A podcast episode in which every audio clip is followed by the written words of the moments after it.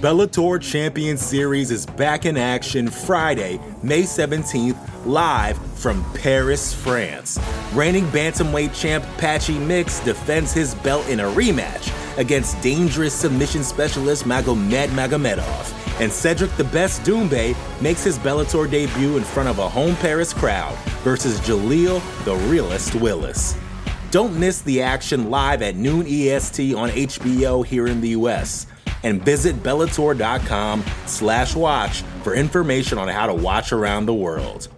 This is the very first time you'll be able to stream a Cedric Doumbé fight here in the US, so make sure you don't miss it.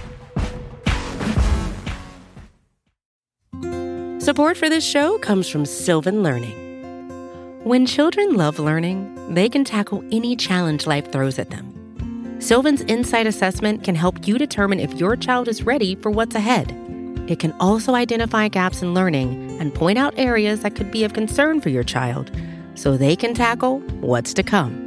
And right now, it's the best price of the year at $29. Go to sylvan29.com to learn more and get your child's assessment for only $29. That's S Y L V A N 29.com. listening to the Vox Media Podcast Network.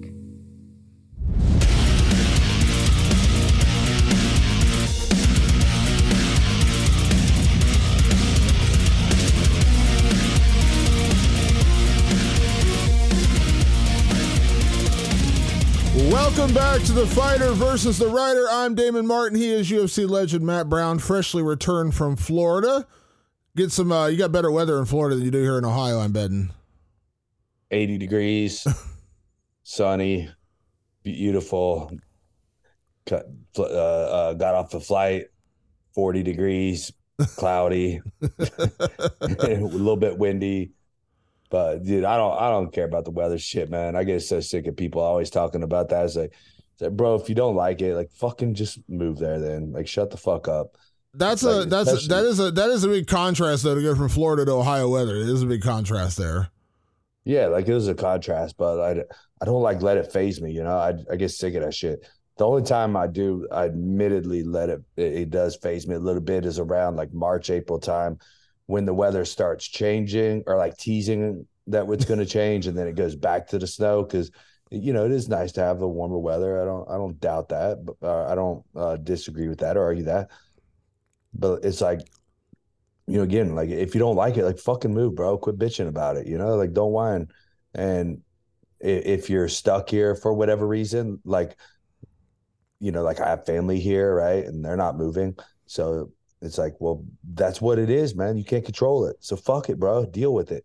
Ohio toughens you up, man. I got a friend, one of my friends who lives in California, and I was talking to talking to him recently, and he said something like, "He's like, yeah, I got kind of chilly out, so I had to like I had to like put on the heat and like get out the coats." And I was like, "What's the temperature?" He's like, "68," and I was like, "Jesus Christ, that's summer here in Ohio." I was like, "68." I was like, "Come on now, like it's you know it's it, until it gets down to 40s, we don't put coats on here in Ohio." No, I wear shorts down to, to freezing usually. After freezing, um, yeah, something. I'll even wear shorts in freezing sometimes. I'm that guy. You know, everybody's like, "Oh, fucking douchebag," but I don't know. It's comfortable, bro. What you I was it's I not always like I'm like, I- I'm, it's not like I'm like outside, like hanging out in my shorts either. You know, it's like you walk to your fucking car that you got warmed up.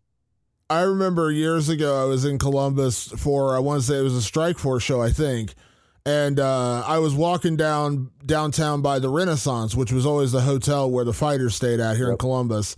And I was going to Tip Top Cafe. I was getting some food, and I was walking by, and I saw Gilbert Melendez. And Gilbert sees me, and he spots. He's like, "Dave, what's going on, man?" I was like, "What's up, man?" And he's like, "Dude, it's so fucking cold out here." And it was like, you know, it was like mid forties. It was chilly, but it wasn't like cold. And he's like, he had like a parka on. He was all bundled up, and I was like, "You California guys are not ready for this Ohio weather." I was like, I was walking like a wind, I was walking like a hoodie, and it was like forty five. He's got like a parka on, the hood's up, and toboggan. Like he's like all covered up. He's like, God, it's cold out here. And I was like, Dude, it's forty five. This is nothing. and that was probably during the Arnold's, which every year that that's the time that's so annoying, right? The Arnold's is the first weekend of March every year. One year it'll be snowing, freezing cold, wind blowing. Next year it's sunny. We're wearing shorts. It's beautiful. Yeah, yeah, yeah. I, I I've known that. I because they used to have UFC events every March, and it was like one year it'd be like seventy degrees and gorgeous. The next year it'd be you know twenty and snowing without fail. Yeah, so yeah, that's the time of year that to me is annoying. Again, it's like who gives a fuck, bro? You know, pull up your britches and, deal with the shit.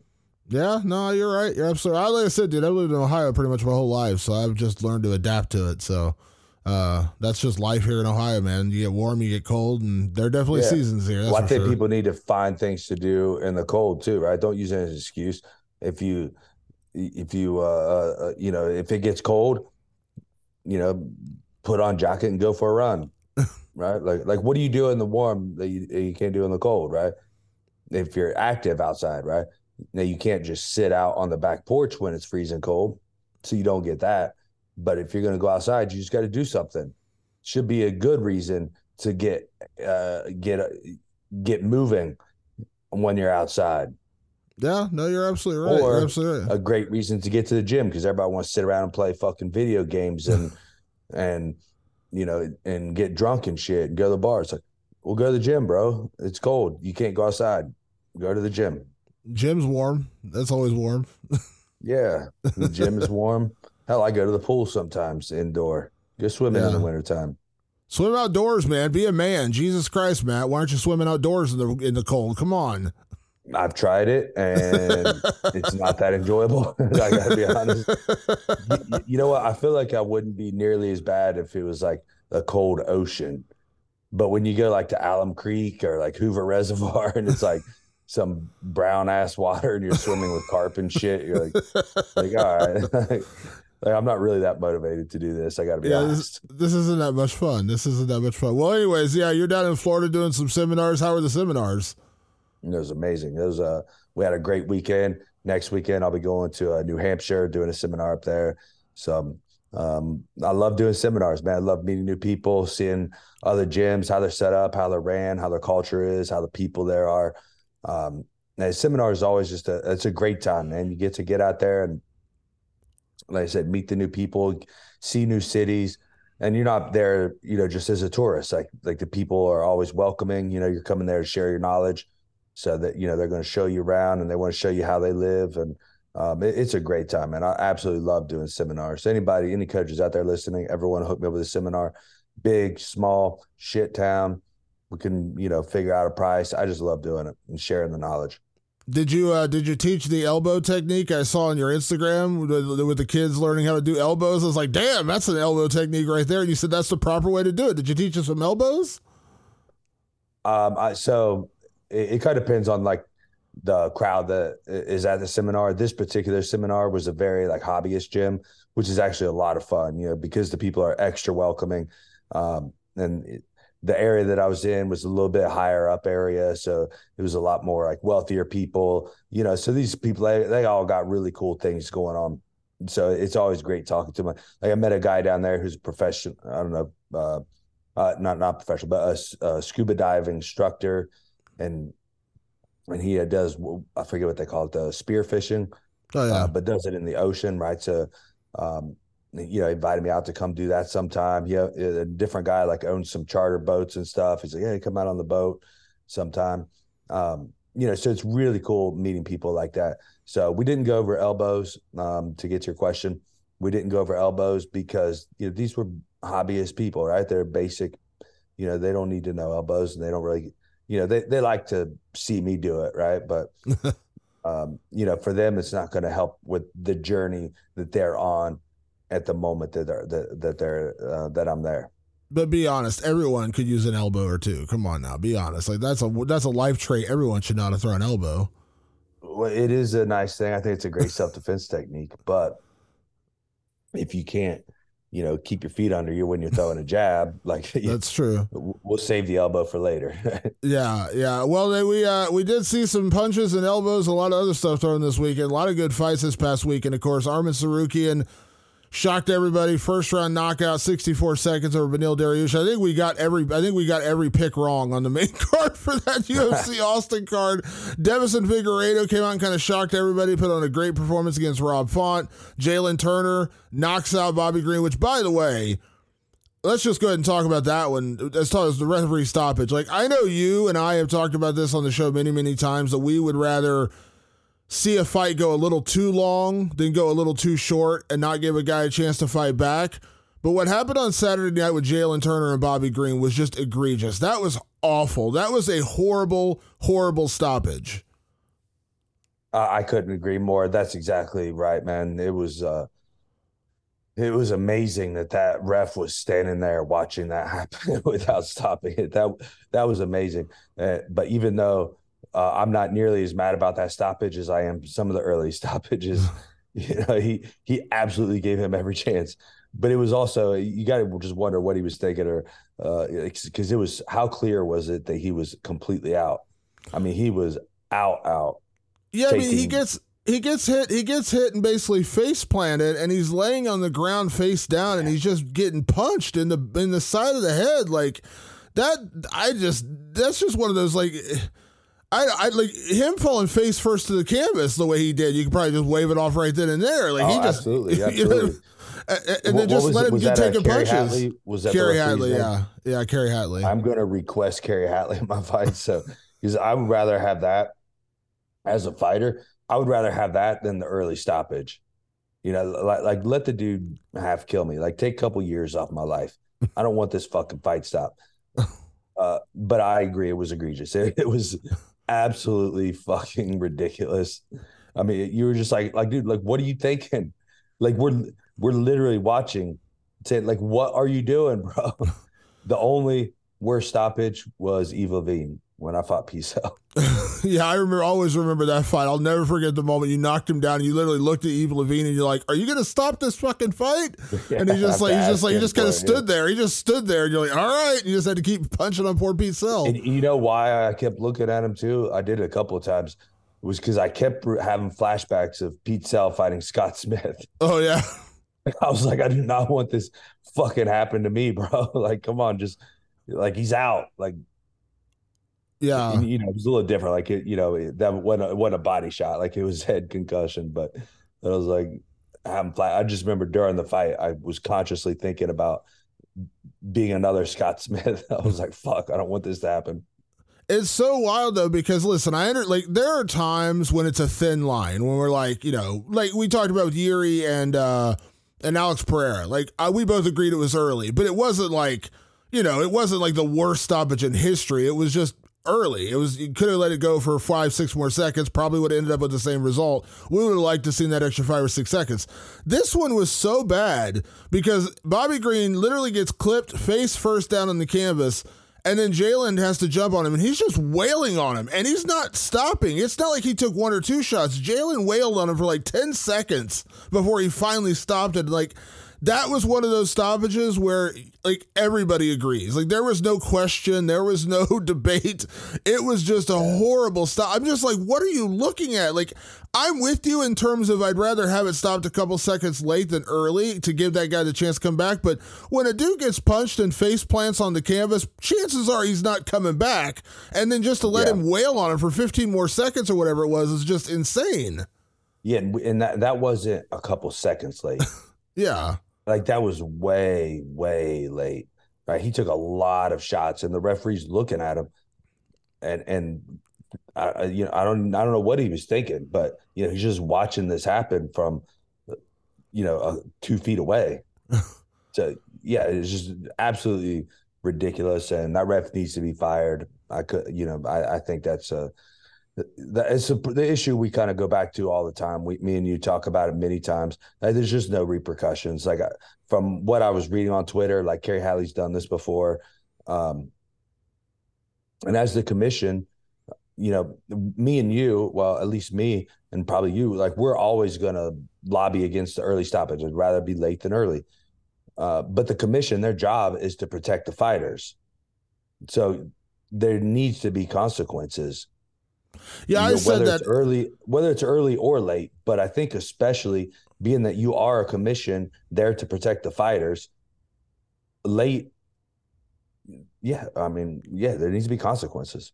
Absolutely, I said that on Twitter last night. I said you, there's got to be some like some sort of punishment for that. Like you cannot let this guy. I mean, you know, he, he ate what twenty extra punches that he didn't need to eat in that moment. Like this wasn't this wasn't he got knocked down. he took like two extra hammer fists. He, you know, even like this isn't. I mean, I know it sounds terrible to say. It's like this isn't even Dan Henderson knocking out Bisping and landing that one that was big the bomb. First thing that came mind for me. but like this is literally the guy's knocked out on the face first on the canvas, and you're just wailing on him. Like that's just. Mm. There's no question. Like this isn't one where there's a debate where we can say, well, you know, he, you know, he gave him every chance. Bobby wasn't moving. Like he wasn't, he wasn't rolling. He wasn't doing anything to escape. He's just getting punched in the head, and you're just like, Mm-hmm. mm, mm, uh, okay, finally. And I'm just, it's just, and and you're right. Like this is the problem is that. Kerry Hatley's going to go about his day, and he'll get another assignment when the UFC goes back to Texas or whatever happens, and we kind of move on. Like it took it took Dana White complaining nonstop for like two years straight to finally get Mario Yamasaki to not referee UFC fights because he hated that referee so much. And finally, commissions were just like, it's not worth it. And so we just stopped assigning him. Now, Mario has come back. He was refereeing the fights in the PFL. Uh, a couple weeks ago, he was out there doing that. Him and his brother, I think, are both referees in, in that DC area. But yeah, like I, am not like I don't know that Kerry Hatley is the worst referee in the world, but that stoppage alone should cost him a job, or at least cost him from high profile situations like this. Like you cannot put him back in there w- with guys at this level. That was a co-main event. Like that's a huge fight, and you're just letting Bobby Green take unnecessary damage. And again, I'm with you Okay, the knockdown, one more punch, hammer fist. Okay, like what happened with Arman Tsarukyan? He knocked down Beneil. It was pretty clearly done, but he jumped on, had a couple more hammer fists. Mark Smith jumps in, and stops the fight. Did Beneil take maybe a punch or two more than he needed to in that moment? Yeah, but it was all rapid fire. You know, Beneil fell. Arman, that's instinctually you're supposed to jump on and, and keep going. He hit him a couple more punches. Mark Smith rushes in and stopped it. It was just a timing thing. You know what I mean? But it was over. Beneil took a couple, of, and Beneil was down for a while. If you watch that, like he was down in the canvas yeah. for quite a while, but thankfully got up. He's okay. But I mean, you're talking about Bobby Green just like basically unconscious, eating 20 punches to the sides of his head when he's already been concussed, basically when he's already been knocked out. Yeah, that's it. And I always give him the benefit of the doubt, even on the early stoppages that I hate. That I and the reason that I lobby that they should be a little bit. Um, I'd rather them see him a little bit late, because I do give him the benefit of the doubt that this is a split second decision of a person's career that you are controlling here. So, like, if you go a little bit early, like as mad as I am and as disgusted as I am, and all, I do understand the high pressure situation that you're in as a referee in that moment. In this particular situation, it's the same, right? It's a high pressure situation, but he had a long time to think about it too. you know, what I mean, it wasn't like like it was a split second, like like like Dan Henderson, Michael Bisping. Like the referee had a a, a moment where maybe he could have jumped in, but you know, you never know what's going to happen. So so Dan Henderson ends up getting off one big shot. This guy had like 15 seconds to sit there and think about it. Yeah. Well, it's also like it's like watching when you when Jorge Masvidal did the flying knee to Ben Askren, and he landed like the two extra punches. Yeah. That's just rapid fire, boom, boom, boom. Like it's just the referee stopped it as quickly as he could, but he hits it with the knee. He Jorge immediately goes over, bam, bam, and the referee stops it. You know what I mean? That's not. You know, we can always sit here and say the you know fighters can stop themselves, and we have seen that happen before. But we've also seen the reverse when you don't do that and the guy comes back on you. So your job, and that's what Jalin Turner said after the fight, my job is to go until the referee pulls me off. Jalin Turner did nothing wrong. That's his job to keep going until the referee stops him. And this isn't like two seconds. This is like, it was like 14 seconds. Like, not kidding, I count. It's like 14 seconds of Bobby Green just eating punches to the back of the side of his head. And the referee just like, mm, I don't know yeah, what's going on here. And yeah, they finally a long stop. time to think about it, you know. So uh, that's where I have to remove that benefit of the doubt of it being a high pressure, uh, split second decision. Who do you think? I'm curious. Like you, again, like every referee is capable of making a mistake. I mean, even the best referees are capable of making a mistake. But who do you think is the best referee right now? Like I, I think Marc Goddard's incredible. I think he, he's by and large like one of the top referees. I still think he, I think he does overall the best job. But I'm kind of curious as a fighter, like who do you like seeing in there as the third man in the in the cage? Um, for my own fights, I've always liked Dan Miragliotta actually, and I know he's made some mistakes. Um, I know that he's um, he's taken some heat at different times for different mistakes, but for my fights, um, he's always given me a good chance, and uh, it's always been a good. But to be honest, uh, also I, I, haven't had to deal with refs very much. Uh, I don't know why. Just my fights have always been pretty clean. Um, most of the time, I don't even remember who the ref was. Um, I don't really talk to them much when they come back and give me the a little rundown of what they're going to do. I don't really ask questions. I'm just like, it is what it is. Um, th- there's only been uh, two times where I was stopped. Right, I was knocked out once by Cowboy and stopped two other times in all of my fights. Um, and both times I thought they were early. I don't, but I don't remember even remember who the refs were. You know, I didn't care. You know, so uh, I, I, understand that even the best ref in the world can make a mistake. So it, it's like you know, again, I understand that's a it's a high pressure split second decision. So I understand and uh, don't you know I'm kind of like Yuri about it. You know, it's like you know, you just got to go on with the Warriors code, man. You know, if if um, if you don't like the situation that the ref uh, imposed on that, then you should have changed the situation. Shouldn't have been there to start with and put him in that situation. Yeah, and I know Dana said afterwards he, he felt bad about it. Like he wasn't trying to stand by his decision. He said he felt bad that it went on as long as it. And again, that's great. You know, just be there's still got to be repercussions for that because there's a if a fighter if a referee steps in between you to stop a fight and you swing again and hit the guy after the referee tries to stop it, you would face a fine. The, the commission would 100 percent suspend you, fine you something if you swung after a referee got between you, you just kept swinging and didn't stop, or you pushed the referee and swung again, or whatever. You would absolutely get fined or suspended for that. Um, I'm not saying Kerry Hatley should never referee again. I'm just saying that he should absolutely face some sort of um, repercussion for that. Whether yeah, there has to yeah, be a consequence, and I don't actually know how the commissions do it, so I, I can only be so critical of them because I don't know if they even have processes for that. I don't know um, what kind of analytics maybe they run. You know, like how many how many um, uh, fights did this guy ref, and how many you know had questionable errors in it, or you know, I mean, I always yeah. wonder if they do run any sort of analytics like that. I have seen some. Uh, I remember I looked into it at one point, and I had seen uh, some statistics on uh, uh, I think it was an athletic commission website or maybe someone on Twitter or something ran the numbers or something, but there was like some numbers available. So I wonder if they take that into um, into consideration and no, excuse me, just burp. And, and, if they use that, you know, when they if I've never heard of a of a referee getting any repercussion or consequence for anything, which is what I think uh, all of us would like to see.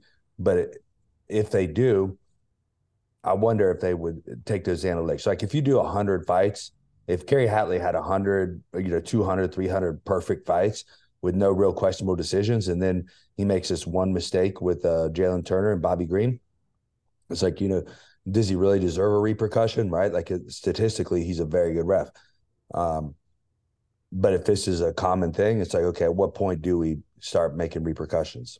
Yeah, and like I said, it's it is. Uh, listen, we all agree it's a very difficult job. You know, it's not easy. Just like judging, I understand it's not easy when you got close rounds and things like that. But there are certain situations where you have to be called out like that. Like we talked about the judges before. We said we have to say their names so we understand that this just isn't blind judging. Like this is this person has made this call to get the wrong call in a fight.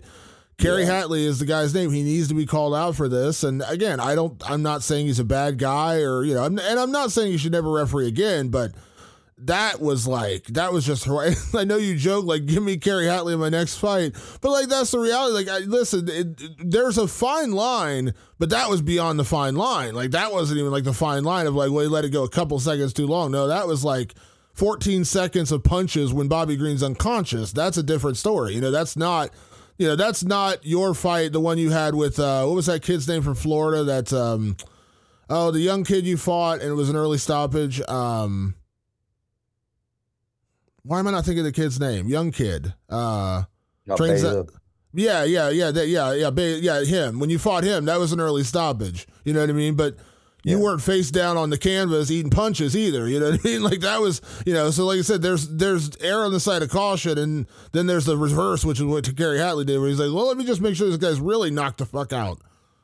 Yeah, exactly. And you know, like I said, I, I mean, you know, these guys they ref hundreds of fights, uh, uh, you know, at least in Ohio, you know, like you're gonna have you're gonna see the same guys on these regional shows all the time, so they're getting practice all the time. So you just wonder, you know, how many mistakes are they making, and if the you know if the commission has any sort of protocol for okay, if you you know if you have like five, ten, whatever questionable fights, like we're gonna start doing something about it.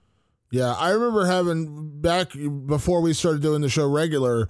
Um, I had Frank Trigg on, uh, who is now a referee and, and judge yeah. uh, doing the sport. And we had a conversation because we were talking about him and like Chris Leben have have now gone on to become referees and judges in California. And we were kind of having the conversation about why more fighters don't do that. Because the conversation is always, we wish we could get more fighter people, at least with martial arts experience involved on that side of the business, whether it's judging or refereeing. And he told me, he's like, one of the reasons why a lot of guys don't do it in California is because Andy Foster, the executive director out there, who I think is the gold standard of commissions, he makes you go through rigorous testing. Like you have to go, you have to referee like two, you have to at the lower level, amateur level, and you have to referee like 200 fights, some ridiculous number, and you have to judge like 300 rounds before he'll even consider you for like bigger shows, like not even talk UFC, like just the next level up, like LFA or whatever. And then once you get all this experience, then he'll start considering you for UFC cards or or you know uh, PFL belts or whatever it is. And he's like, I think that's the reason why a lot of guys don't do it because you have to put in a lot of work to pass like Andy Foster's eye test that you're ready. And I think that's and brilliant. I, I, I think everyone I got should a do funny that. feeling Texas doesn't do that. yeah, I, don't think Texas does that at all. Uh, yeah, I think you're absolutely right. Texas Commission is not one of my favorite commissions. So, um, yeah, it's just weird. Like I said, I, I would love to see that happen as well. But I what Trigg said makes sense, and and uh, I think more people should follow Andy Foster's lead. Yeah, maybe um, maybe that's something I might be interested in one day. The Bellator Champion Series is back in action Friday, May 17th, live from Paris, France. Reigning bantamweight champ Patchy Mix defends his belt in a rematch against dangerous submission specialist Magomed Magomedov. And Cedric the Best Doumbé makes his Bellator debut in front of a home Paris crowd versus Jaleel the Realist Willis. Don't miss the action live at noon EST on HBO here in the US and visit Bellator.com slash watch for information on how to watch around the world. This is the very first time you'll be able to stream a Cedric Doumbé fight here in the US, so make sure you don't miss it. There you go. There you go. Uh, also, we mentioned, of course, Arman Tsarukyan got the big knockout of Beneil Dariush. Man, what a performance what a statement to go out there and knock out a guy like that in 64 seconds. Looked like it was turned into a fun fight. Beneil always hits hard, it's a fun guy to watch, but man, Arman hit him with that right hand off the knee and just absolutely obliterated him. Man, what a performance. Yeah, you know what? That knee didn't even land. It, it just uh, got Beneil to lift his head back up. You know, if I remember right, I think Beneil got hit with a very similar knee. Maybe it was Charles Oliveira uh, but somebody he had been hit with that before. I could, I still couldn't remember who. I was traveling all day today, so I didn't get to look it up or anything. But he, he has been hit with that before, so I think Arman had probably game planned for that and was expecting Beneil to duck his head like that through the knee, perfect time, um, and followed it up with that right hand. So it looked to me like it was a, a strategic game plan thing that they had probably practiced throughout camp. Yeah, but particularly, got... particularly knowing that he threw it uh, so early in the fight, because usually w- one thing I've noticed uh, with the, with a lot of fighters is like you know you have this whole game plan, you have this whole strategy, you practice all these things, and early in the fight they use all those things, and then as the fight evolves, they kind of start adjusting you know based off of what's actually going on versus what they expected to go on and this one seemed like it was just a everything all the puzzle pieces just fell right into place and i think he had game plan for it and hit it spot on perfect yeah, it was crazy when you watch the replay. He he the knee slid by. Like Beneil avoided it, but when he moved his head back, he threw that right hand. And talk about power off one leg because he still had his knee in the air when he threw that right yeah. hand and hit him and, and knocked him out. Man, what an impressive performance! And I think we've all I think we've all raved about Arman Tsarukyan at one point or another to say this guy's going to be a future contender. But when you can come in on day one on short notice and give Islam Makhachev a three round fight. And it was not like a one sided beatdown. Like he gave him a good fight, even in his first UFC fight. That's super impressive. Um, and now, like, we're talking about him in the same conversation. Like, I think, you know, like I've said this before and I'll say it again. I think Justin Gaethje should get the next title shot. I, I believe him beating Fiziev and him beating Dustin Poirier has earned him that shot. And while I have absolutely nothing against Charles Oliveira, I think the one win over Beneil after just getting pretty much manhandled by Islam I think you should get one more win. I think Arman and Oliveira would be the fight to make, man. I would love to see that one. And then the winner of that gets the winner of Gaethje and Islam. I think that's a perfect transition to move into that. Or, I mean, because if I'm Gaethje, like Gaethje's been promised a title shot. Why would you like you just took out a Fiziev who is a young gun, and then you take out Dustin Poirier? He's clearly earned a title shot, right? But you could question Oliveira a little bit. He got beat, got pretty much manhandled by by Makhachev, and then he beat Beneil. super impressive win, but I'd like to see him get one more, just like Gaethje had to get one more. Gaethje had to be two top, you know, two top guys to get back there. I think that should be Oliveira's path as well. And I think Oliveira and Arman makes a lot of sense. That does make a lot of sense. I hadn't actually thought about that. I think that's a great matchup too. Um, you know, how do you see that fight going? It's the question because boy, I I could see that going a lot of different ways straight off top of my head. That is uh that that is a really really hard fight to predict at all and yeah that that, that I, can't i can't even come up with the uh, any ideas at all how that fight turns out that's what I love about it, though, right? Like that's what's great about a fight like that. Like I couldn't begin to tell you who would win. Like Oliveira is a monster. On his best day, he could beat anybody, but Arman has looked incredible, and Arman is like 27, young gun. You know what I mean? Like, and that performance against Beneil, I mean, he dusted Beneil quicker than Oliveira did.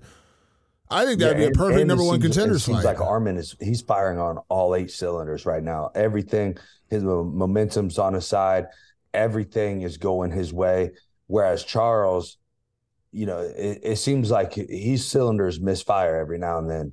I've always felt that way about him. I know he had a long streak there for a while, um, but it, even then, like his performances kind of go up and down a little bit. You know what I mean? Like he kind of makes like these huge errors at times.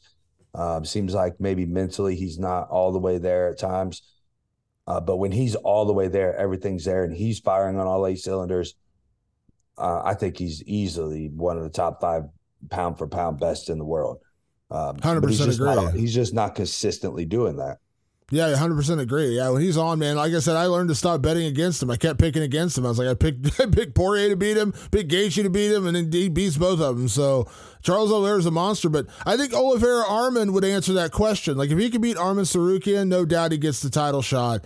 Move on, and because I know I talked to Beneil about this before the fight. You know, he he kind of leaned towards Justin as well. Not anything against Oliveira, but he said, you know, Islam hasn't fought him before. It's something new, and this is the new Justin Gaethje, a guy who's kind of adjusted his game plan, where he's not just going out there swinging for the fences with every opponent he faces. He's actually going in there with a bit of a game plan and smarter strategy, and you know, fighting smart and and. Uh and I think that would be an interesting matchup with him and Islam. I'm not saying he beat Islam, but I think it'd be a fun fight. And I think Justin knows. I mean, Justin's acknowledged like he's coming towards the end of his career. He's only going to get so many title shots. This might be his last one. So let's get it done. Let's make it while they're still in their prime.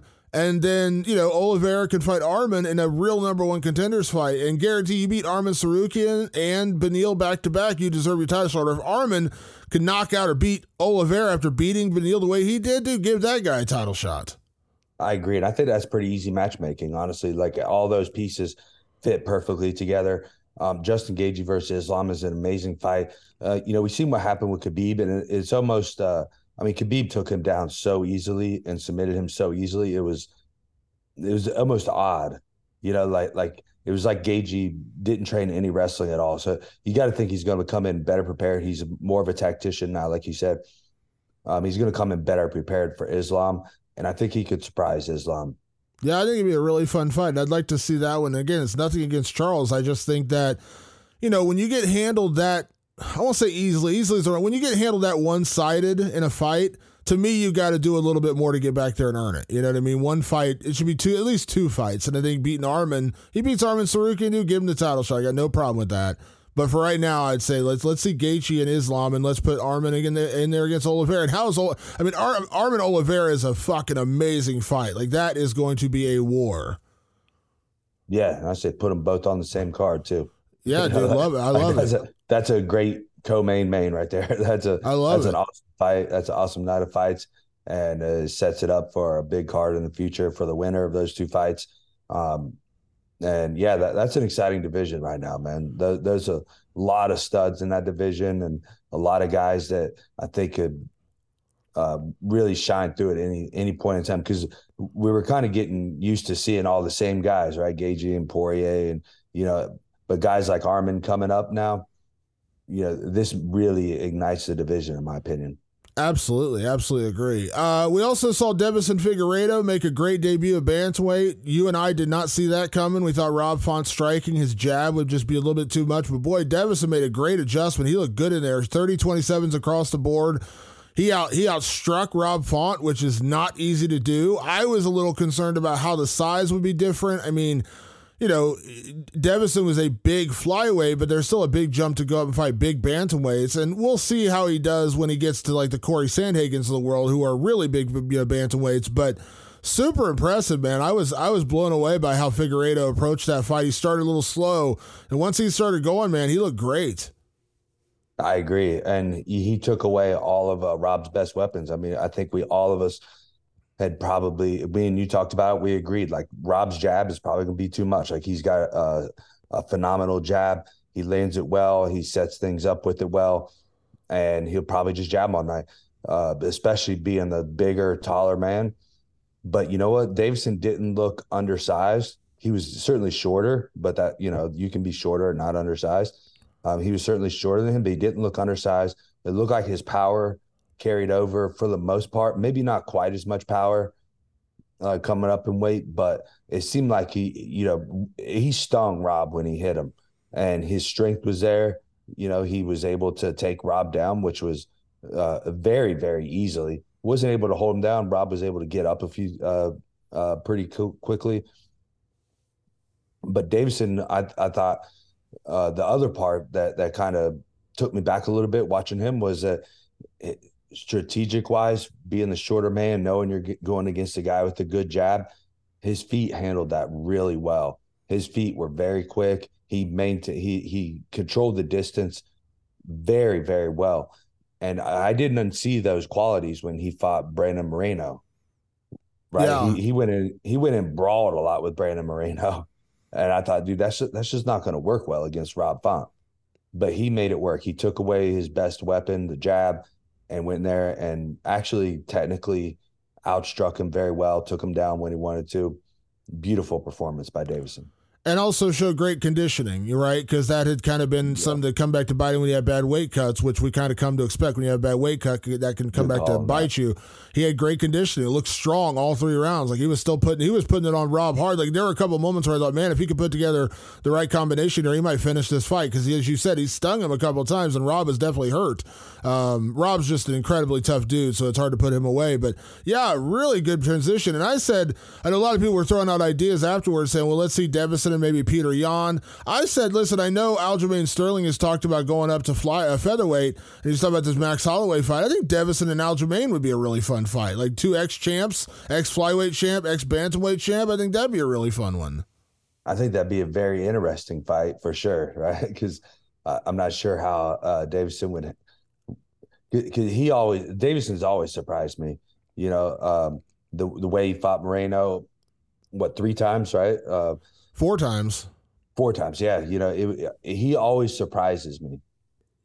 Um, how how he would eh, when he fought Rob Font last weekend, it surprised the shit out of me. Probably surprised most people. Again, mainly how he handled his jab and how he was tactical and strategic about it. You know, he's not like that technical looking guy, right? Like like if you watch like a Petr Yan, like he looks very technical, stays in really good position all the time. Uh, Deiveson doesn't look like he has those qualities, but he's able to work with what he's got and make it work. So the way he made it work would be uh, interesting because a lot of that stuff doesn't carry over as much in grappling, right? You can't just kind of like scramble your way out of things against a guy like Aljamain. You can't kind of um, you know, rely on your athleticism and speed and things like that, especially against a grappler like Aljamain. So I'd be very curious in that fight, and I'd love to watch it and see how he kind of strategizes and how that fight would play out. I think it'd be fun too because Aljamain, if he does stick around at bantamweight, I mean, he's beaten so many of the guys already. It's like that would be a fun, different fight to give him that yeah. would still mean something. I mean, Deiveson is still a former flyweight champion. Like it would still be cool to see that. Just like I would have loved to have seen back in the day when Demetrious was around. Like I would have loved to have seen Demetrious go up and fight some of those bantamweights and things like that. And I think the same kind of thing here. And uh, obviously, Deiveson made a great transition, and and kudos to him for that. Also, another one that I'm not I was not surprised by the performance, but I was a little surprised by how one sided it was was Sean Brady taking out Kelvin Gastelum the way he did. I mean, that was as one sided a fight as you could see. Just took him down at will, mauled him on the ground, had him in bad positions throughout the fight, and then eventually get to Kimura, which how many times we had when's the last time we saw a Kimura finish a fight in the UFC? Uh, or or Kelvin Gastelum, has he ever been submitted before? He did get some. He got that heel hook from Jack Hermansson that one time at middleweight. He yeah, did get that, okay. but that was a super like that was a rapid fire like boom, boom, boom. He got caught and got tapped. But no, not often. And boy, I tell you what, Sean Brady, or I, or even even how often have we ever even seen Kelvin Gastelum taken down that easily and controlled on the ground like that? Not often, if ever. I can't remember ever really getting taken down like that. Yeah, and controlled like that. Like he couldn't get back up. I mean, I remember seeing him getting taken down before, but he'd be able to pop right back up. Um, and what when I when I watched the first round, I thought, man, you know, is, is that Kelvin just, you know, is is he just either the weight cut maybe he got to him, maybe uh, he's he's gassed out a little bit, but every time he came, um, uh, uh, the the all three rounds when he started off, he looked fresh. He, he looked did. good. Looked like his cardio was holding up. Looked like you know he still had pop in his punches. He just wasn't able to land them. Sean Brady just imposed his will, did exactly what he wanted to him. And, and so, with that said, I had to give credit to Sean Brady. That's not one of the because I I get really really tired of hearing people do that where where they give the the excuse for the guy that lost versus giving credit to the guy that won. Yeah, and also and that exactly to your point. I tweeted on Saturday night. I said I hated after he lost to Belal Muhammad, everyone said, oh, Sean Brady wasn't the real deal. He just got exposed. How about Belal Muhammad is a freaking good fighter? How about you give credit to that guy? The most, in my opinion, the most underrated fighter in MMA today is Belal Muhammad. People do not want to give this guy credit for how good he is. When he beat Gilbert Burns, oh, well, Gilbert had a shoulder injury and he couldn't really fight he won, and he won in dominant fashion on a week and a half's notice against one of the best welterweights in the world in Gilbert Burns, who just fought before that. Gilbert was certainly in a better position to fight that fight than Belal was, and Belal won. He beat Sean Brady. He knocked out Sean Brady. Sean Brady couldn't get him down. Belal not, shrugged off his takedowns and knocked him out on the feet in the second round instead of tearing down Sean Brady, let's give credit where credit's due. Sean Brady is a really good fighter. Guess what? Belal Muhammad is a really freaking good fighter too. That's exactly right. And, and Belal has been, um, yeah, it just goes to show how good Belal is. What Sean Brady just did to Kelvin Gastelum. I mean, he dominated him in every aspect from beginning to end. And and then ended with a submission. I mean, that's very, very impressive. And, you know, it goes to speak, you know, all the rumors that you hear about Sean Brady being so strong. And I think we just seen that that's a, a factual statement now. Yeah, and I, I believe. Listen, in my in my in my heart of hearts, I believe Belal should be the guy fighting for the title next weekend or in yeah. two weeks against Leon Edwards. No, you know, say what you will about Colby Covington. It's not like a knock on him, but Belal's earned it, man. It's a joke he's not fighting for that title in two weeks. It really is. With what he's done and the run he's on right now, it's it's just so stupid that he's not fighting for that title right now. Yeah, and everybody agrees with you. There's, a, I don't think there's, you know, there's no one that that really is going to disagree that or we all know why Colby's getting the shot, and we understand, and we're all cool with it, right? We're like, dude, like, like it's to be fun. And, and Colby does have a good shot of winning this fight. I mean, he's not, you know, some slouch off the street. Like, you know, he did, whether he deserves it or not is, uh, you know, again, we could throw that word out of the vocabulary, like we always talk about in terms of the UFC. But look, like he could go in there and absolutely win this fight, and there's no question about it. but it, again, if, if we put deserve back in the vocabulary, it's all Belal Muhammad, no question. Yeah, and there's what, like I said, I yeah, we'll we'll break down Leon and Colby next week, and we'll kind of give our picks and everything. But I certainly don't think that's a fight Colby can't win. I think he absolutely can win that fight. I just think on merit, you know, Belal on like a nine fight beat unbeaten streak, you know, that's and Colby on a one fight win streak against a guy who is now retired, no longer in the UFC doesn't really measure up, but hey, that's the sport. I get it. We, again, like you said, we all know why Colby. Colby's not getting this shot because he's on a 10 fight win streak and he's truly the number one contender. He's getting it because he's the biggest name in the division, not, you know, the champion or maybe Kamaru Usman. And so he's getting, I get it. Like, I, again, I've given, I've given up that fight. Like, I'm not fighting it any longer. I just say that in the, in the, in a right world, Belal Muhammad would be fighting for that title next weekend, not Colby Covington. But again, we all understand. That's why we always joke on this show and we say it truthfully. Conor McGregor is always one win away from a title shot because he's Conor McGregor. Like you can you can sit here and bitch and moan and complain about it all you want. He's Conor McGregor. If he goes out and dusts Michael Chandler when they finally do fight next year and he says, I want Islam Makhachev, who's gonna say that can't happen? Because it's Conor McGregor and Islam would be a massive, massive fight with the rivalry with Khabib and all the other stuff going on. Not saying it would be a good fight, not even saying it'd be a competitive fight. I'm saying that that's just the lay of the land. That's the world we live in, like it or not, and we've just kind of come to accept it. Is that a if they fight or when they fight?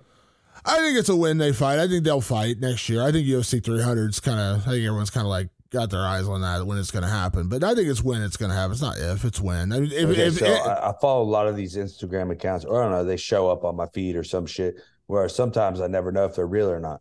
Today I seen one come up. It says Ronda Rousey versus Miesha Tate UFC 300. Truth or fiction? Oh, 100% fiction. 100% fiction. Ronda Rousey is not fighting. No 100%. chance. No chance. Zero chance. Zero Ronda's chance. not coming back. Guaranteed. she is never she is never coming back to fight again. She's not she's not even really doing pro wrestling right now anymore. She's just But raising Dana, her well, see, I wondered if she wasn't doing so much pro wrestling because maybe she's getting ready to get back. And Dana just said the other day he's got a super fight in the works. I don't know what So- that was. Or is I that going to be MVP and Calvin Holland? Because I don't, I couldn't imagine Dana calling that a super fight.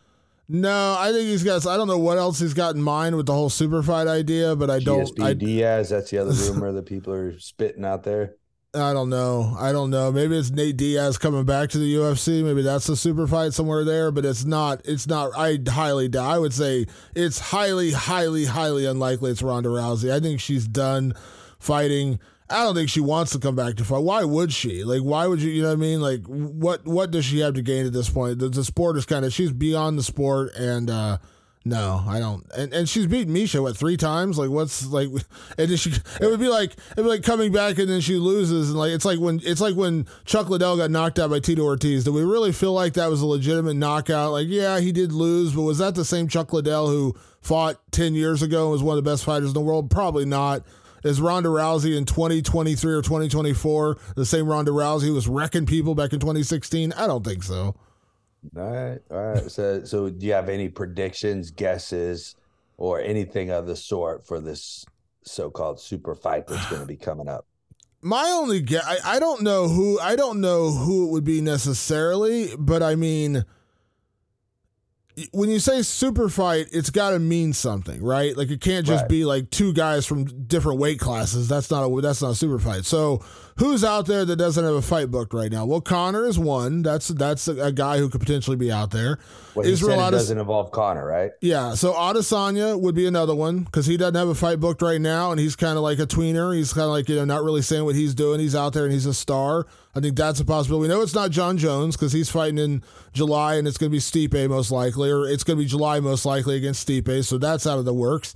Um, I mean, who else is out there that's really a big enough name to withdraw like that? Like, you know what I mean? Like, who is who's really out there that would that would do that? I mean, there's not a lot of options in all in all. Like Hamzat and Adesanya, maybe that's like the quote unquote super fight. I don't know. Like, I don't really know what he's talking about or who he'd be talking about regarding that. Yeah, I just found it interesting because uh, uh, uh, I swear it wasn't an hour after I seen that quote from Dana. All this bullshit's popping up on my feed, and I'm like, "What's real and what's not?" Because I can't figure it out. I'm seeing GSP Diaz, and then seeing Ronda, Miesha Tate, and you know all this all this shit, and I was like, damn, I don't, I don't know what's real now.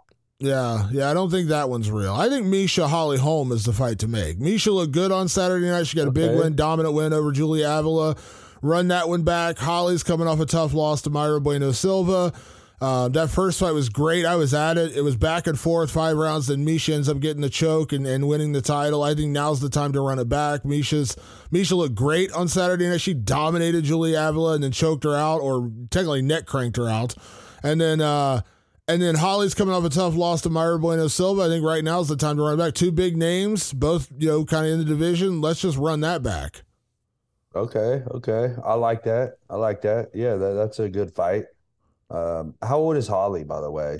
Forty-one, I think. Forty-one. I was gonna say she's got to be at, at uh, close to the end, huh? Yeah, yeah, like 41. So, yeah, I mean, it just, I- I mean, you could, I mean, Miesha, I know Miesha's good friends with Juliana Pena. You could run that one because they would be, I think that'd be interesting. And I think, you know, Juliana doesn't have a single win over anybody on the current UFC roster. So it'd be nice to see her beat somebody uh, before getting a title shot because she missed out on this one coming up because it's going to be, you know, Mayra Bueno Silva and Raquel Pennington. I would like to see Juliana Pena get one win over somebody on the current UFC roster, but I don't know if she'd fight Miesha because they are good friends and they train together forever, but they don't train together anymore. So, you know, maybe they run it. Maybe Juliana fights Miesha. Yeah, yeah, a lot of interesting matchups out there. What do you think, Sean Brady, after his win? He called out Ian Garry, who is now apparently the new Michael Bisping, the most called out fighter in UFC history, all of a sudden, where everyone wants a piece of Ian Machado Garry. Yeah, I mean, what do you say about Ian Garry, man? Like, what a interesting character, huh? An interesting life he lives, and you know, uh, they say all PR is good PR, though. So this guy, he's getting all the PR right now, and you know, we're talking about him right now. So you know, much respect to him, and he's a world class talent. Like, I, you know, I, I'm not sure that he's the guy to be calling out. you know, uh, now matchup wise, like him and Sean Brady, obviously, I think uh, Sean Brady is probably one of the worser matchups for him. Um, but we don't, I don't know what his gra- maybe you might have seen him. Um, I haven't seen really what his grappling game is like, or you know, really Not his a lot. takedown defense. Yeah, not a lot. I mean, that would that would certainly test him because you know Sean Brady would absolutely try to see what kind of wrestling and grappling defense he has, and it would be interesting. He's got those. You know, Ian's a very tall, long guy. Um, I think it'd be really interesting to see that fight. I don't know if it'll happen. He's got Vicente Luque coming up next weekend. That's a fun fight. I did like the I did like the Ian Garry uh, Wonder Boy idea. I know Ian Garry pitched that to me and about every other journalist he spoke to, and I like that matchup. Um, I think it would have made a lot of sense, but you know, I, I do like Shavkat and and and Wonder Boy fighting as well. But yeah, like it's so funny, like and Sean Strickland, let's just be honest, Sean Strickland kind of rocketed Ian Garry into the spotlight again because when Sean Sean Strickland's like a dog with a bone, man. When he gets when he gets when he finds something on somebody and he starts picking at you, he is relentless. Like Sean Strickland will go ham on you if you give him that opportunity. And boy did he go ham on Ian Garry and he did not stop, man. He just went off and then like everybody just starts piling on. Uh Sean Strickland weirdly like he doesn't strike me as like the greatest trash talker in the world, but man, he is vicious in his social media game. he's always got something to say, that's for sure. So he, may not be a trash talker like Conor, be able to put you down and all this shit, but he's always got something to say, right? He's gonna Yeah. and he's gonna keep talking. So, yeah, and you gotta love the dude, man. Like he, he's a he is a genuine man's man, right? You know, we may or may not agree with everything he says, but he's a man's man, and and you know he's gonna be a fun dude to go have a beer with and you know eat some hot dogs at the baseball park with or something. like uh, this is just a dude that is fun as hell, and he you know. But he's also the kind of guy you can probably only handle in doses too. like you, you don't want to spend the whole evening with him having dinner with all your friends because you're like, okay, dude, I've had enough. Go somewhere else now. We all have these friends in our life. Absolutely, absolutely. But yeah, I mean, Strickland was just relentless, man. Like he just he went after Ian Garry, and I'm not saying it's right or wrong. By the way, I'm certainly not placing judgment, and I'm certainly not placing judgment on anyone's relationship. Certainly not my place. It's not really anyone's place to place judgment on Ian Garry and his wife. And I I don't I don't dig into any of that. I don't dig it at all. I don't like it. Um, I've only I've only interviewed Ian once after his last win. I, I did an interview with him, and uh, I know his wife followed me on Instagram once we booked the interview, and I I know who she was. I know she does stuff with karate combat and stuff. But uh, yeah, like I'm not. I don't really get into that stuff. Like I think there is a. I think to me when it comes to you know trash talk in the sport like there is a boundary like i've said it i said it to him you can go back and listen to my interview it's online it's in it's on video on mma fighting's youtube channel um, I said, listen, I know, you know, Ian holds Conor McGregor in very high regard. There was Irish, you know, obviously, you know, from the same place. And, you know, Conor's the biggest star ever. But I said, even Conor, like, I used to think Conor was the funniest, just the nastiest dude with trash talk. And then it's just like at some point he just lost material. And when he started insulting Khabib's wife and, all that kind of stuff. Like that's where it got uncomfortable, and I just lost interest in. it. We started talking about Poirier's wife, and I'm like, let's not let's just stop. Like that's i don't you know don't draw that. There's no reason. Like you know i mean? Like they didn't they're not just because they're married to a fighter doesn't mean they asked to be drawn into your bullshit. Like i don't i don't go for that. Like be more creative. Conor was the most creative guy ever when the red panty night and the who the fuck is that guy the jeremy stephens thing. Like all those were hilarious but when you start bringing in like Dustin Poirier's wife, Khabib's wife, like I got no, I got no I got no interest. So kind of the same thing here. Like I'm not defending Ian Garry, but I'm saying like I just I don't know, man. I get uncomfortable when it gets like people's families and stuff like that. Like insult the dude, say he sucks at fighting and pick him apart, but I don't know. Like it just I, I always get a little uncomfortable when it turns like the wives of fighters or husbands or whatever it is. Yeah, no shit, man. Because that's uh, because it's also some. There's a couple of different pieces that I right where when you're insulting someone's family you know it's something that for one like you don't even understand it right? So like you're insulting so it doesn't actually carry any meaning right? So it's like you're trying to cut deep into something but you don't actually understand it right? If you talk about like red panty night or you know the shit like that it's like we all get that and those become iconic so to speak uh, uh quotes. Like like we all talk like red panty night's like a, a phrase now that we use you know yeah. or or if you know when i see somebody come in the gym that hasn't been there for a while. Oh, who the fuck is that guy? Right? Like, like these are commonly known phrases. Or someone throws a spinning technique, you're like, oh, we're throwing spinning shit now, right? like these are phrases that become iconic. When you start like fucking with people's wives and and families, like we don't remember that shit. We're like, dude, that was a low blow. You know what I mean? Like like we don't need to hear that shit. It, like you said, it's not creative, and it, it doesn't like it doesn't strike a chord with anybody you know? Because what we feel like when he says, "Ah, oh, it's red panty night," like we all feel that because we're like, yeah, we we all want red panty night too. Like we we get we get this uh this uh insult here. But like you start attacking people's wives, we're like, dude, if I was him, like I'd stand up and fuck him up right now, right? You know, yeah. Uh, and uh, somebody I forget who somebody did do that. They got up in the press conference and because the dude was talking about his wife or something, and he got up and was was it Poirier maybe or Jamie Stevens or something? I can't. I can't remember who it was. I can't remember who it was. Yeah, yeah but yeah, you know, yeah, good. The, those are the types of things that you know. Just it's just it's useless. It, it doesn't, you know, it's not creating any any real uh, drama for the common people. It to me, it's like it's low hanging fruit, and it's just like when you it, you when you when you can't creatively dig at a guy and that's the route you have to go, then you've run out of material. Like you know what yeah. I mean? Like you you're like and listen, I understand like a big part of this came down to Ian Garry. You know, when he was gonna fight Jeff Neal, he had the mug shot that Jeff Neal had from jail when he got arrested. He put that on a t shirt, and I know that rubbed Jeff Neal the wrong way.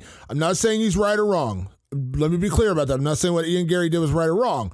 But that was still Jeff Neal. He didn't have Jeff Neal's wife's picture on his T-shirt. It was Jeff Neal. Now, when he went when he went after Neil Magny, it was all pretty much you know fun and games. Then Neil Magny, I love Neil. You know we love Neil. I love Neil. I would consider Neil a good, just a great dude. Neil made the mistake of trying to go word for word with Ian Garry, and he and he said something dumb at a press conference when he said, I'll beat you. You know, I know what a beating looks like. I got two kids or whatever it was, whatever. I'm paraphrasing that sounds horrible. You should like he tried to trash talk. Neil Magny should not try to trash talk. I think we can all agree on that. And then Ian just jabbed him for it and he kept jabbing him for it.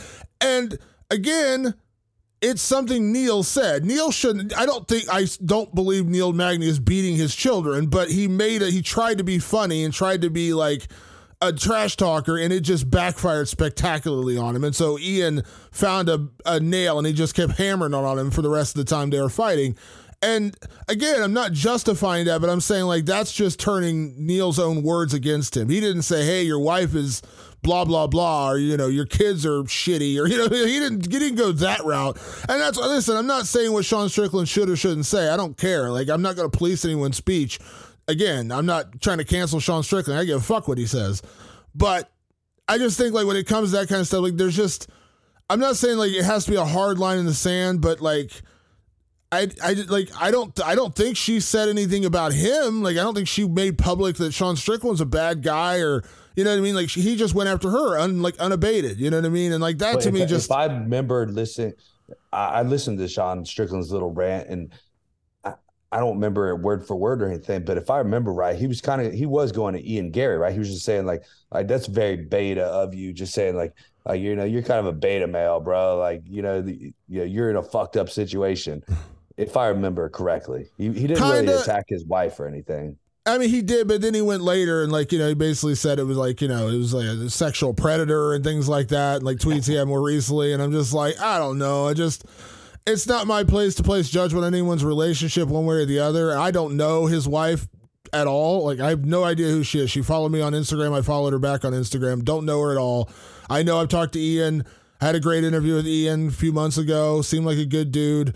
Um, he says some dumb things, but like, and again, like if you want to dig on Ian Garry, why don't we dig on like if you're gonna dig on Ian Garry, let's talk about like all the gyms he keeps leaving and switching out of, and apparently like doesn't work out going to Leon Edwards' gym, and then he was at Kill Cliff, Now he's not there. Now he's down in Brazil.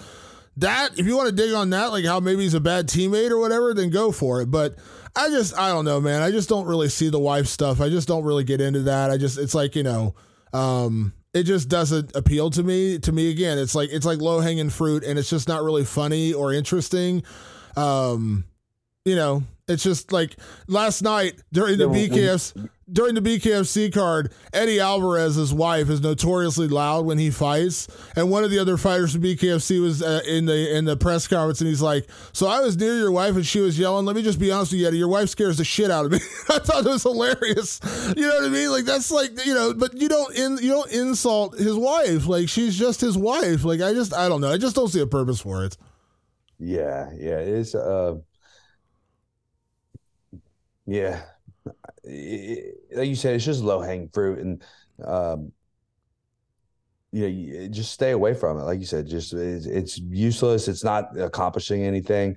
Um, and, and, and, Sean Strickland, he's just a, a fucking nut job too, though. Like, and he knows it. You know what I'm saying? like he's he's a crazy son of a bitch. Like he doesn't give a fuck, and he's eh, he's one of those guys that would probably, I, in my opinion, if he had like a PR person like he'd probably be like 10 times more famous.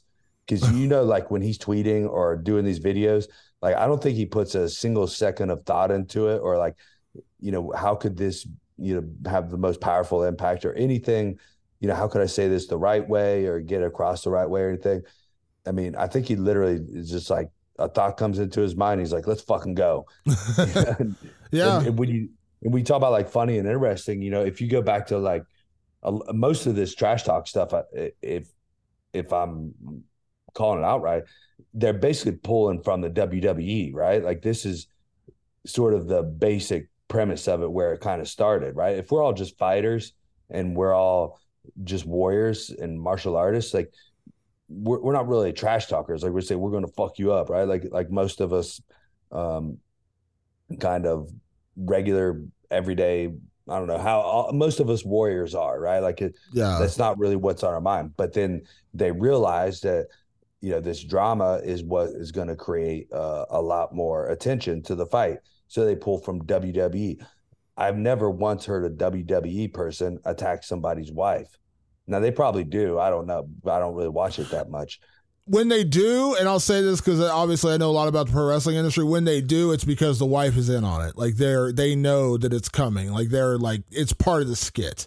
You know, when they yeah. go after somebody's wife, it's because like the wife will be sitting in the front row and they'll say something. Everyone oohs and ahs, but it's part of the plan. Like they're not the guy who he's talking to knows that it's going to happen, and like okay, here's where we're going to go with this and that kind of stuff. They're not just unabashedly just ripping someone's wife for no reason, you know, because it's all part of the skit. Yeah, you're absolutely right, and uh, and like I said, dude, I Sean Strickland is wild and insane as he is. He actually does say some funny stuff. We did our best of 2022 last year on MMA fighting. I said Sean Strickland had the best trash talk when he had that interaction with Israel Adesanya at the press conference. He says no guy that jerks off to cartoons is going to beat me.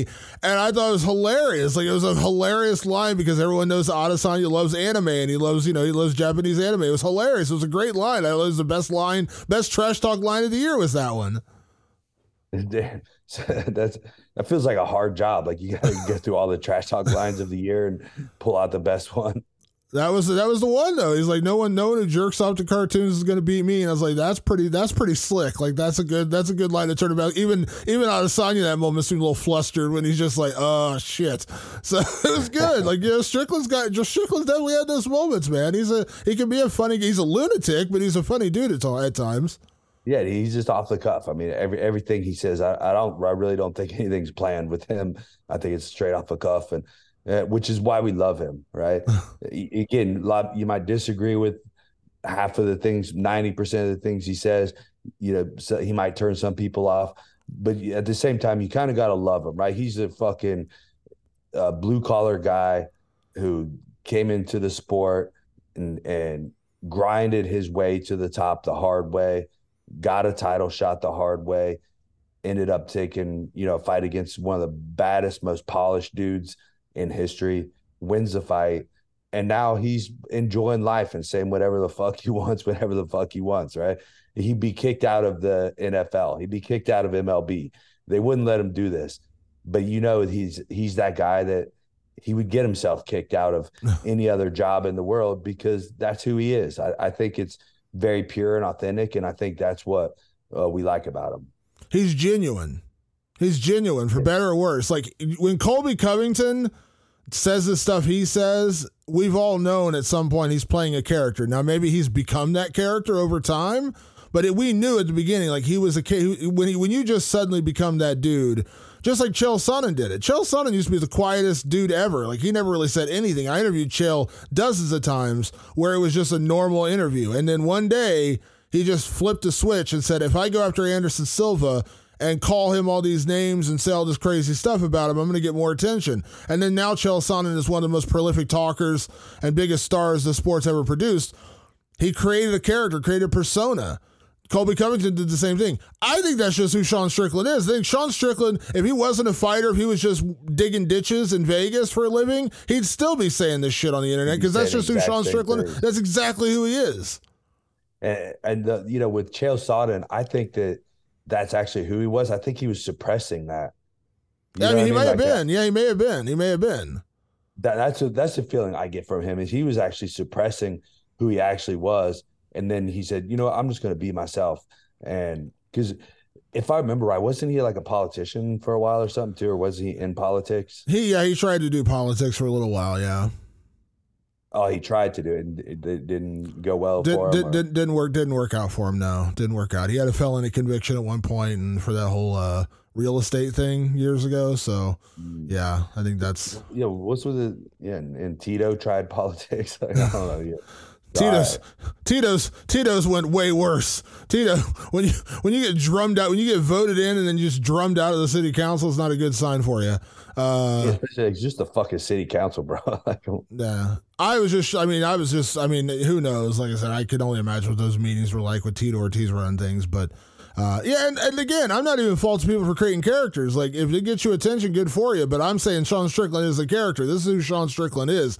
Love him or hate him. And as you said, I agree with about 10% of what that guy says.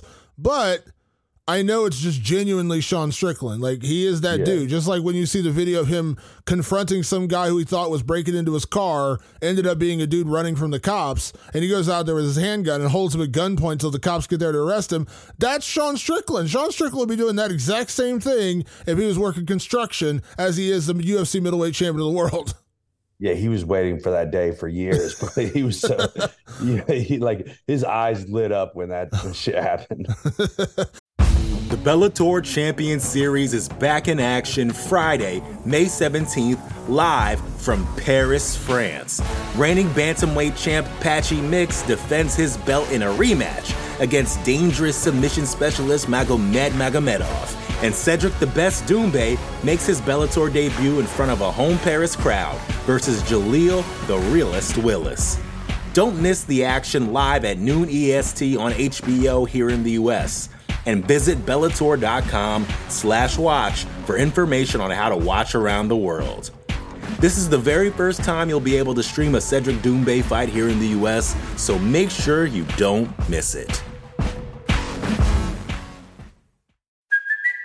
It's Kaley Cuoco for Priceline. Ready to go to your happy place for a happy price? Well, why didn't you say so? Just download the Priceline app right now and save up to 60% on hotels. So, whether it's Cousin Kevin's Kazoo concert in Kansas City, go Kevin, or Becky's Bachelorette Bash in Bermuda, you never have to miss a trip ever again. So, download the Priceline app today. Your savings are waiting.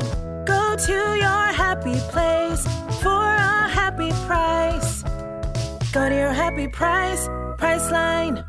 You know, as we talk about like that dude, like we, and just to make a transition here, Saturday night, the other big fight, of course, was Mike Perry beating Eddie Alvarez. Mike Perry is that dude. Mike Perry, it's so wild to think he was always like kind of a, he was a good fighter in the UFC. He wasn't a bad fighter, just he wasn't like top 10, top five in the world.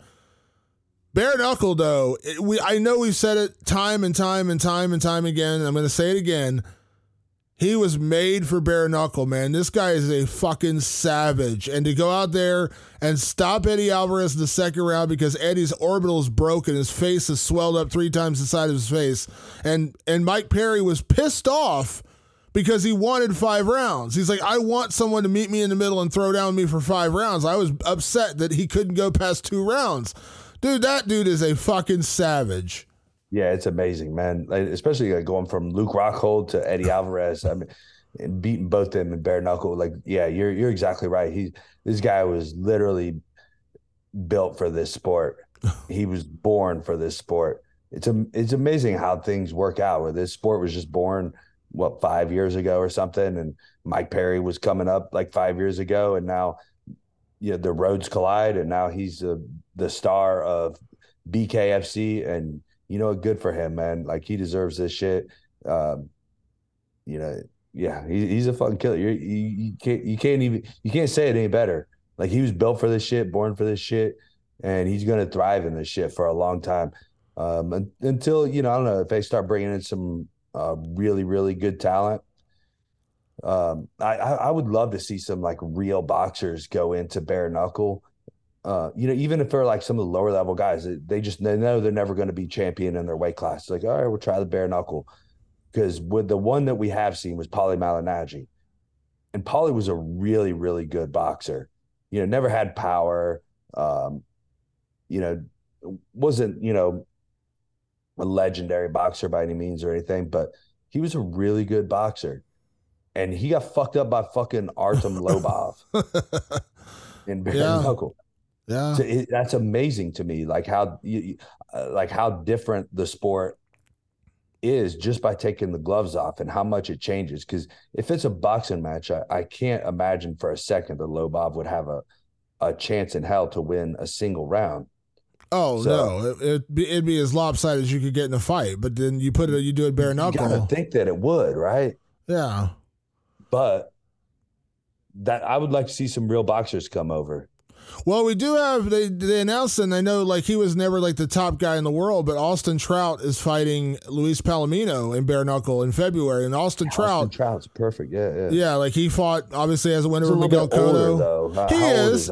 He's he's in his late he's in his late thirties. He's older, but I mean, listen, he's still. I mean, he was still a ranked guy. Like he wasn't like you know he's just. You yeah. look at his boxing record, he's still off wins. Like he wasn't just you know getting knocked out left and right and then he decided to do bare knuckle. Like he was off some wins. He has a winner with Miguel Cotto, fought Canelo a few years ago. You know, I mean, does he have a? Has he fought in bare knuckle already? Yeah, he fought Diego Sanchez and beat up Diego in that uh, one that fight. Yeah, yeah, yeah, Okay, you're right. Yeah, yeah, which is a pretty easy fight for him. Uh, is he in uh, Perry's weight class? Uh, he he's he's technically below it because he's fighting lightweight now. He's fighting Luis Palomino, who's the lightweight champion. So they're one weight class below Perry. Um, but I mean, Palomino's wanted that fight forever. He's wanted Perry for a long time, and we all know what kind of guy Luis Palomino is. And if Austin Trout could beat him, I mean, who's to say they couldn't do it? Uh, you know, do it a catch weight or something, do it at 170, something like that. Who knows? But um, yeah, I, I like I dude, I'm just I I I I find so much enjoyment watching Mike Perry enjoy himself doing this. And I, I've said this on the show before. When Mike Perry was in the UFC, I think maybe I interviewed him like one time, and he was always he just always seemed so out there and just kind of like a wild dude, and like he was getting in trouble a lot, and you know he had a lot, of, you know, a lot of bad press, a lot of bad things going on. He gets to bare knuckle. I, have interviewed him before and after every single fight he's had in BKFC, and Mike Perry has legitimately come, become one of my favorite interviews in the sport well spoken, smart. Like he doesn't get nearly enough credit for how smart he is. Like he actually yeah. is a super smart guy, and he's just a fucking savage in there, man. Like I. I root for that guy to find success, man. Like he's just I'm so happy for him and he's making you know millions per fight now, like doing this in bare knuckle and, and he's a star. I mean, I can tell you from social media and a and a traffic standpoint, like people looking, Arman Tsarukyan knocks out Beneil Dariush in the UFC. Mike Perry finishes Eddie Alvarez in BKFC. Eddie Mike Perry's up here in terms of interest, and Arman's mm. down here. And I'm not saying that Arman's what Arman did isn't amazing. It is. I'm saying people are way into Mike Perry and bare knuckle fighting. Like they are way when he fights, people show up and watch. That's fucking amazing, bro. I love hearing that you know, and and not only was he born for this and built for this shit, but he's the perfect face of bare knuckle boxing too. You got to give it to him for that, right? He has, uh, whether it's a character, whether it's who it really is, like he is the perfect character, perfect personality for for this sport. I mean, he is who you think of when you think of bare knuckle, uh, a a bare knuckle boxer right? Like everything about him just exudes a bare knuckle boxer, right? And yeah, it just works out perfect, man. And I know I talked to Dave Feldman, the president of BKFC, beforehand. He said something to me. We were talking about PFL buying Bellator, and he said something to me. He said that he doesn't look at UFC or PFL or any of those other organizations as as as competition because it's not bare knuckle. Like bare knuckle is what he's focused on, you know. And he's like, the only thing we'll ever compete for is occasionally we might be compete for fighters. So he becomes a free agent. Maybe I get them. Maybe PFL gets them. Maybe Bellator gets them. But just in the bigger combat sports landscape, it feels like bare knuckle does kind of get lumped in a little bit more with MMA because they have a lot of prominent MMA fighters over there. With, you know, of course, you know, obviously we saw Bec Rawlings fight. Um, Jeremy Stephens fought Jimmy Rivera. That was fun. A lot of guys come over from there, and they sold eight thousand tickets to the Utah Maverik Center, which is where the UFC held held their event recently. Eight thousand tickets, tons of interest online tons of pay per views, and they got a legitimate star, Mike Perry. I'm just throwing this out there, Matt. I'm going to stir some controversy when I say this. Donn Davis and the PFL want to say we're going to be the co leader, and I'm sure you saw what Dana said, just drummed him back into non existence with his. just, I, I told you, don't poke the bear, man. Dana is not that dude. He will absolutely obliterate you, and he did. If you want to look at the legit number two combat sports organization in the world right now, I think it's BKFC when BKFC has big fights, dude, it's huge. Like when he fought Rockhold, when Perry fought Rockhold on that card and Eddie fought Chad Mendes, that was a card everyone wanted to see. Am I wrong in thinking like it's UFC and BKFC, maybe the second biggest, like most interested combat sports league? That's a really great point too, because it also has staying power. You know, the, the PFL Bellator, like maybe they put on one great fight. Maybe they get Ngannou to fight somebody, and you know everybody gets. In. No one's going to get invested in PFL Bellator like they are UFC. But I could see where like bare knuckle boxing, because it's such a different sport, like it, it's always it's going to have its place there always, right? It's it has staying power, and it, and it, like you said, they have a legitimate star right now, uh, which is just going to elevate the chance for more stars right? And and give maybe guys another option. You know, if they don't want to be a boxer or a, or a UFC fighter, now they got another option for combat sports. You know, as as that money comes up. Um, and 8,000 tickets is nothing to scoff at. You know, it's not a UFC event by any means, right? Where it's like 20,000 easily, you know, like a minimum of like 15,000 for the most uh, fight night cards. Uh, but eight thousand tickets. But I mean, I've been to a lot of really big shows, MMA shows. Like PFL's probably not selling eight thousand. I've been to Bellator shows where you know there wasn't eight thousand people there. I've been to I've been to shows like that where I'd be like, I'd be shocked there were two thousand people there. Yeah. Um, you know, so uh, Yeah, we're, yeah, we're like, like, good shows, like really good, Oh, yeah. really good names on the show, but it's not UFC. UFC is such a brand now that, like, you know, you could argue Arman Tsarukyan and Beneil Dariush aren't the biggest names in the sport because they're not. Like, they're really not. But it was a great card, and they broke the record for that arena last night in Texas, in Austin. Like, that's the like. I know I, I'm not trying to hammer on a dead, to beat on a dead horse that we talked about a couple weeks ago with the PFL thing, but like that's where you're talking about. That's why Dana is saying one shitty organization that sells no tickets and nobody watches bought another shitty organization that sells no tickets and nobody watches. He's like, it's fucking great. I agree. Like that's what we kept saying. Like I hope PFL finds nothing but success, but you can't say you're on the same level or you're going to be on the same level as the UFC. No one has done that yet. Now, can you find your the the, the key, which is what BKFC has done?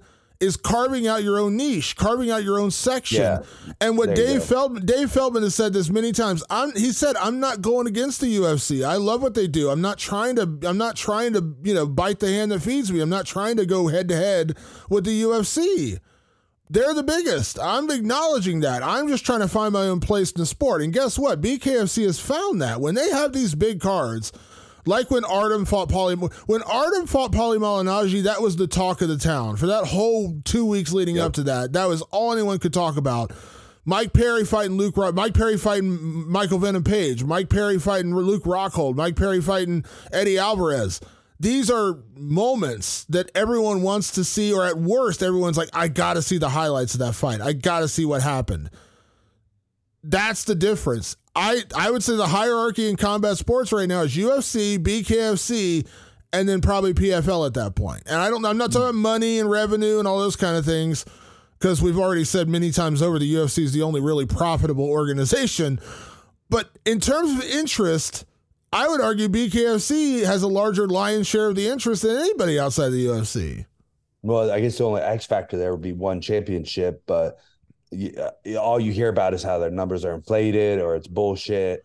Uh, I, which I don't know what the truth of, of the matter is in that, you know, um, with the social media numbers or their revenue or profit numbers. Um, but I would put them as an X factor, right? Uh, particularly because like they put on good shows with really good fighters and their uh, Muay Thai. I, I mean, nobody has taken Muay Thai and done what they have done with it. Nobody's put it in that much of a spotlight. Like there's been people try. No one has done it as well as one has so far. And I think at least the potential wise, I think they have more potential to grow to actually be a co-leader than anyone else does. They have a chance. Problem is, is they're burning a lot of money, and from what I hear, it's not. You know, that's a problem in, in the in the long run. So we'll see how it turns out. I again, but give credit where Well, one the- champion. the- you know, but get- the- when you read Chatri's interviews, and uh, you know everybody ha- has mixed opinions about Chatri, and um, you, the problem seems to be that they're like, yeah, you know, we're gonna, it's all gonna be better in 2021, and then 2021 is like it's all gonna be better in 2022, and then you know, so hopefully, I, I just hope that he's actually telling the truth. I have no idea if he is. I don't know the guy or anything about him, but I hope that I hope they're able to keep one. I hope that it, it doesn't go under. I hope it works out. And I hope that, um, you know, they, it's a complete, could because again, like you talk about the niche, like it is, it's his own niche product. They have MMA, you know, and, and it's not going they, I- they, they got to know that it's not going to compete with the UFC or they would only do MMA, but they bring the Muay Thai and they bring the grappling and it's an amazing show. Oh yeah, I mean, and and you do the crossover fights like when they had Fabricio Andrade fight uh, Jonathan Haggerty, like that was fun. Their MMA champion crossed over to fight their Muay Thai champion, and Jonathan Haggerty fucked him up. And we saw the levels of Jonathan Haggerty, like as a world Muay Thai champion. That's the kind of fights where you're like, oh damn, like that's the kind of like that's the kind of fight where you're like, oh geez, I need to pay attention to this Jonathan Haggerty guy. I didn't know him before he just fought the MMA guy. Uh, same thing. You're right. They're carving out their own niche. You know, they're trying to do something a little bit different to separate themselves from other organizations. I know PFL's tried to do that with the tournament. and the season, but they it's been that that, that like we are that's been tried right? Yeah. I mean they're they're five seasons in and and I, and if you if you quiz if you quizzed 100 mma fans name five pfl champions not named kayla harrison who have been the pfl champions in the past five years who are they? And i guarantee you 80 people would whiff on who five people are that have been pfl champions because they switch every year. You know like Well, every year it's a different yeah well even even i mean just go ask 20 people who Kayla Harrison is and 19 of them are going to know the the one that does know is because he trains at a gym and he overheard his friends talking about it you know not he he's probably never I've never even watched the Kayla Harrison fight and I love Kayla Harrison I mean I think what she's doing is amazing but I've never watched the fight I just think again, you're you got to do something to separate yourself. And like when they did their big promo about the PFL when they bought Bellator, they said PFL is home to superstars like Francis Ngannou and Jake Paul. Francis Ngannou hasn't fought there yet, and Jake Paul may never fight there. Like you're banking on two stars. One guy who's basically openly said the biggest fight you could promote for him is a mixed rules fight with Deontay Wilder because you have no one for him to fight. Like there's no heavyweight that's interesting for you to put in there with Francis Ngannou. And then you got Jake Paul, who is a legitimate star. Absolutely he is, but he's never fought MMA before. So you're banking Right. on him being one of your And, yeah, stars. even, even with that, like you, you know, again, like the UFC doesn't have to promote like we have these big stars, right? Because they have too many of them. Uh, Yeah. Now, of course, we know that the biggest stars, you know, are few, but like like you said, that they put on a show uh, last weekend with two guys that aren't even considered stars, and they're selling out arenas, right? So, you know, when and, and so even if they were able to put Jake Paul on a card, we're going to watch that one show. Normal people are going to watch that one show, and probably it's not going to get them invested in the PFL. They were there for Jake Paul. People are invested in the UFC, yeah. right? People get invested in BKFC. They're not. They're not like no one.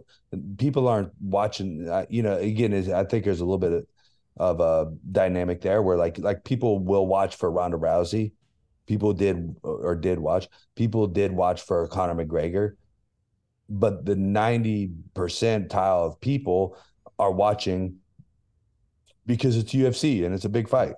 Absolutely. No, you're absolutely right. And like I said, that's what, again, this whole PFL thing. Like, I hope they find nothing but success, but you got to find your way to carve out a niche and get people interested. It can't just be a promise of Francis Ngannou and Jake Paul, your two biggest stars. You've been around for six years now, and the two biggest stars of your organization are people you signed in the last nine months.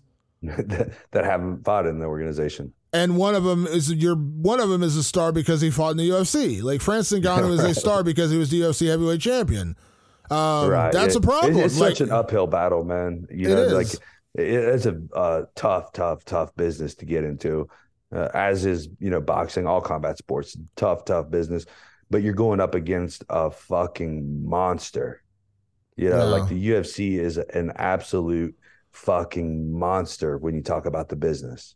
Well, and that's why I appreciate what BKFC is doing. Like they're carving out their own niche. They found a guy, Mike Perry, who is a good mid-level welterweight in the UFC. You know what I mean? Never a star, never a huge star. You know, a bit of a draw. You know, he definitely had a crowd, but never like a huge draw. But then you put him in the fucking bare knuckle world, and he's like, I'm a savage over here, and he's so much fun to watch. Great mm-hmm. personality. And something else Dave Feldman said last night, I want to mention real quick before we get out of here. He was talking about like building more stars. He said, We're actually going to bring in some former WWE wrestlers to help our guys kind of get their personalities out there a little bit more. Because, you know, some guys just aren't, you know, they're they're clammed up about talking about themselves or it's just weird to do interviews and things like that. Like it's a it's a skill, you know what I mean? Like you've learned it, like everyone learns it, you know, over the years. Um, I was like, man, that's a great idea. Because some people just aren't built for that. Like they're not not saying he's going to suddenly they're all going to suddenly become Conor McGregor, but like just get them to open up and be honest and be able to speak on a microphone and things like that. And I was like, man, what a what a great business plan that is. Like that's a great idea. That's what I'm talking is. about, man. BKFC's finding their niche and they're carving it out, and they found a place in combat sports. Yeah, and, and that's a very smart thing, dude. You know, I always found it interesting that the UFC doesn't do that. Like, I, I know that the uh, college athletes get media trained, you know, Mm-hmm. um, NFL, MLB, like they all get media training. My uh, girlfriend is a former supermodel, and she told me about the media training that she went through, just as, as being a, a fucking model. Yeah, you know, and I'm, and I'm, like, but the UFC doesn't do that. That's very. I've always wondered about that. Um, but they they will also tell you, like Sean Shelby's told me straight up, like the UFC doesn't change who you are or try to manipulate who you are. We magnify who you are.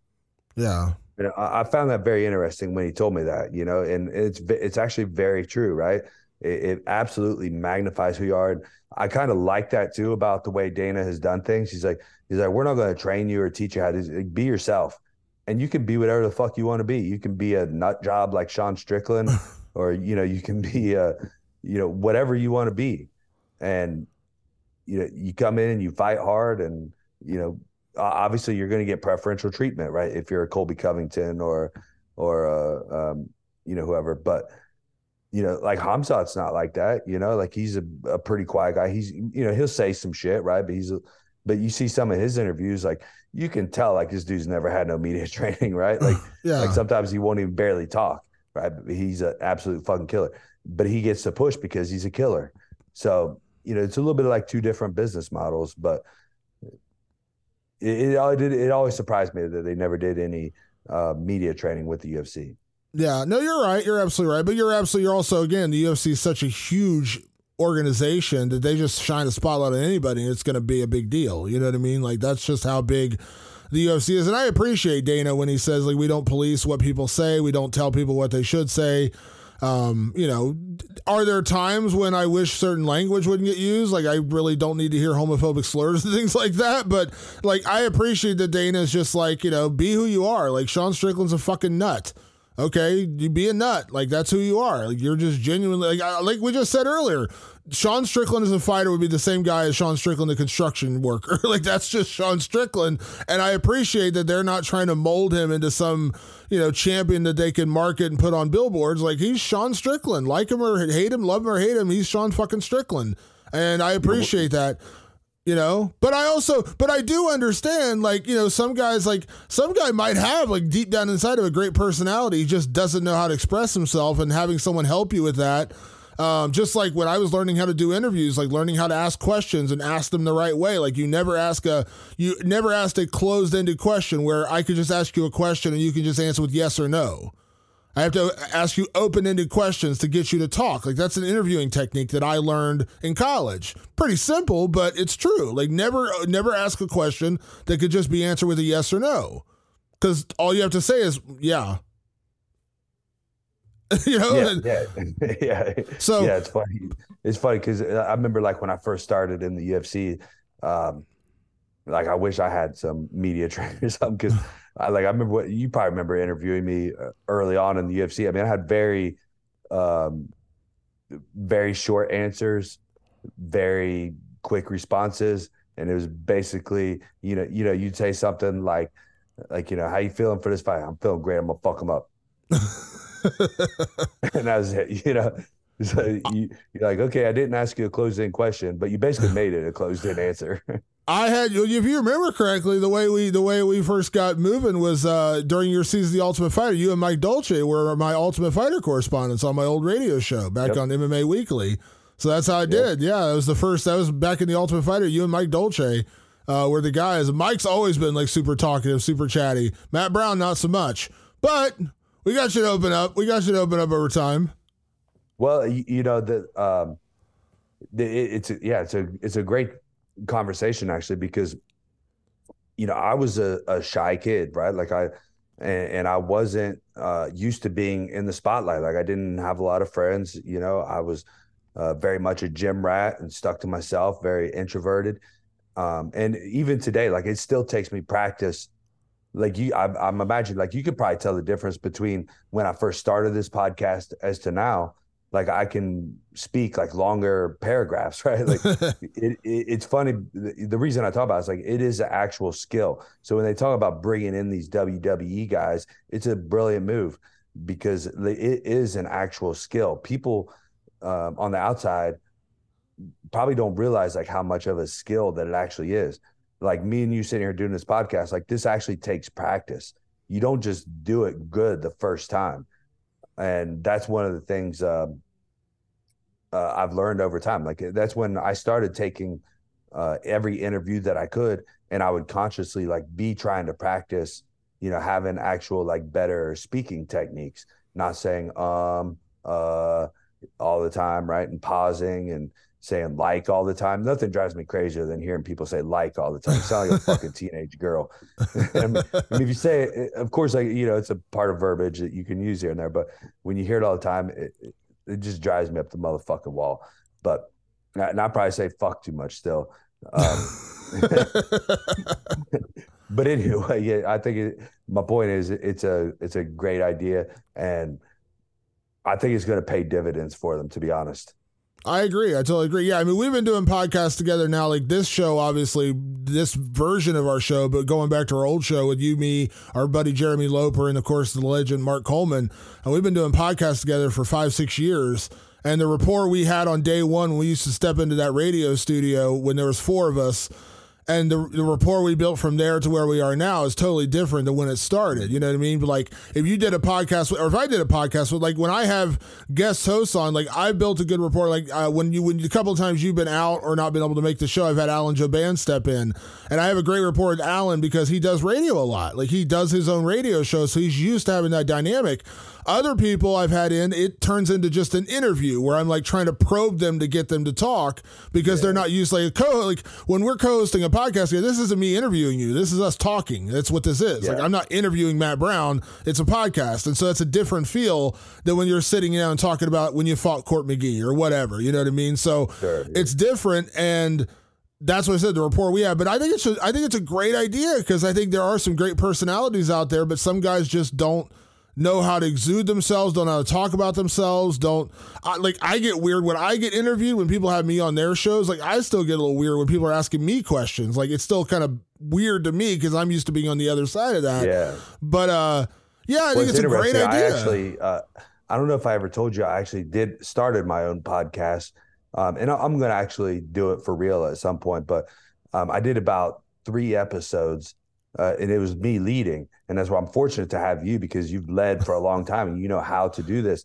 And it was again, I recognized pretty quickly. I was like, dude, this is a skill that I do not have yet.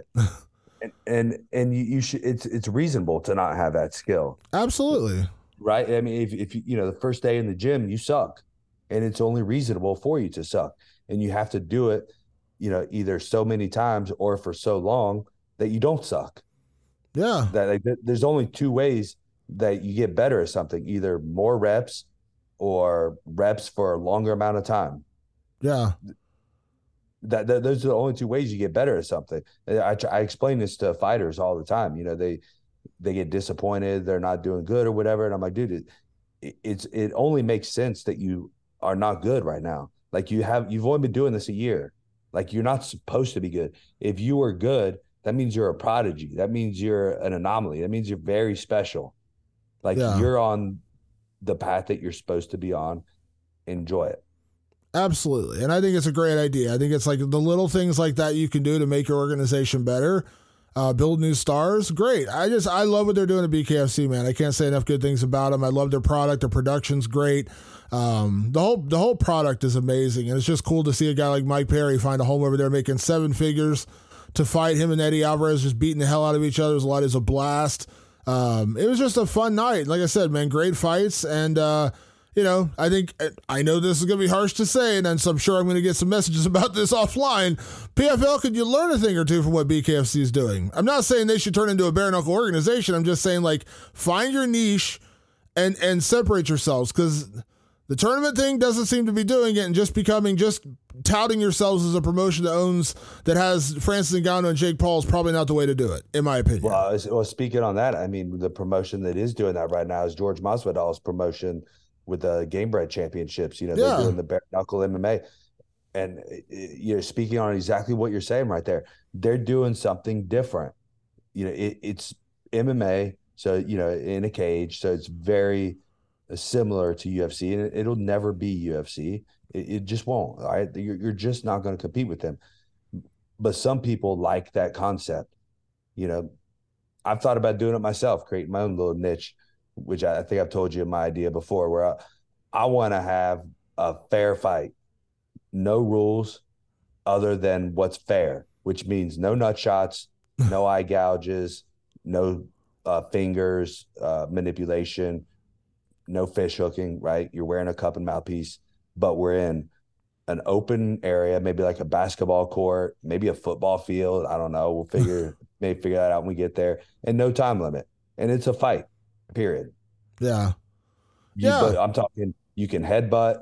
You can elbow. You can kick down opponents. You can, you know, all this stuff is fair game because it is a a fair fight between two men with you know no cage that you can use to take them down or get back up. There's there's no there's no bullshit. Not not even a mat. It doesn't have to have a mat. You have a regular like turf or or grass, and, and it's an actual fair fucking actual fight. Yeah, no, I like it. I like it. And I think more people need to take that advice and find your find your place. Uh, and I think And that's get what you got to do. sometimes. No, no, I dig it. No, I like it. That's what I'm saying. That's what we're saying. Though. That's all we're, we just keep saying the same thing. Is like find your place and make your place and separate yourself. And I think that's the, the struggle that every other organization, every other MMA organization has ever tried to compete with the UFC has struggled to do. The, I, there are rare moments where organizations have gotten attention, like when Strikeforce for a little while, when they had Gina Carano and Cris Cyborg and Kimbo, and they were doing things like that, and they got some attention. They started drawing. They had big drawings on CBS and stuff like that. Just wasn't sustainable over a long period of time.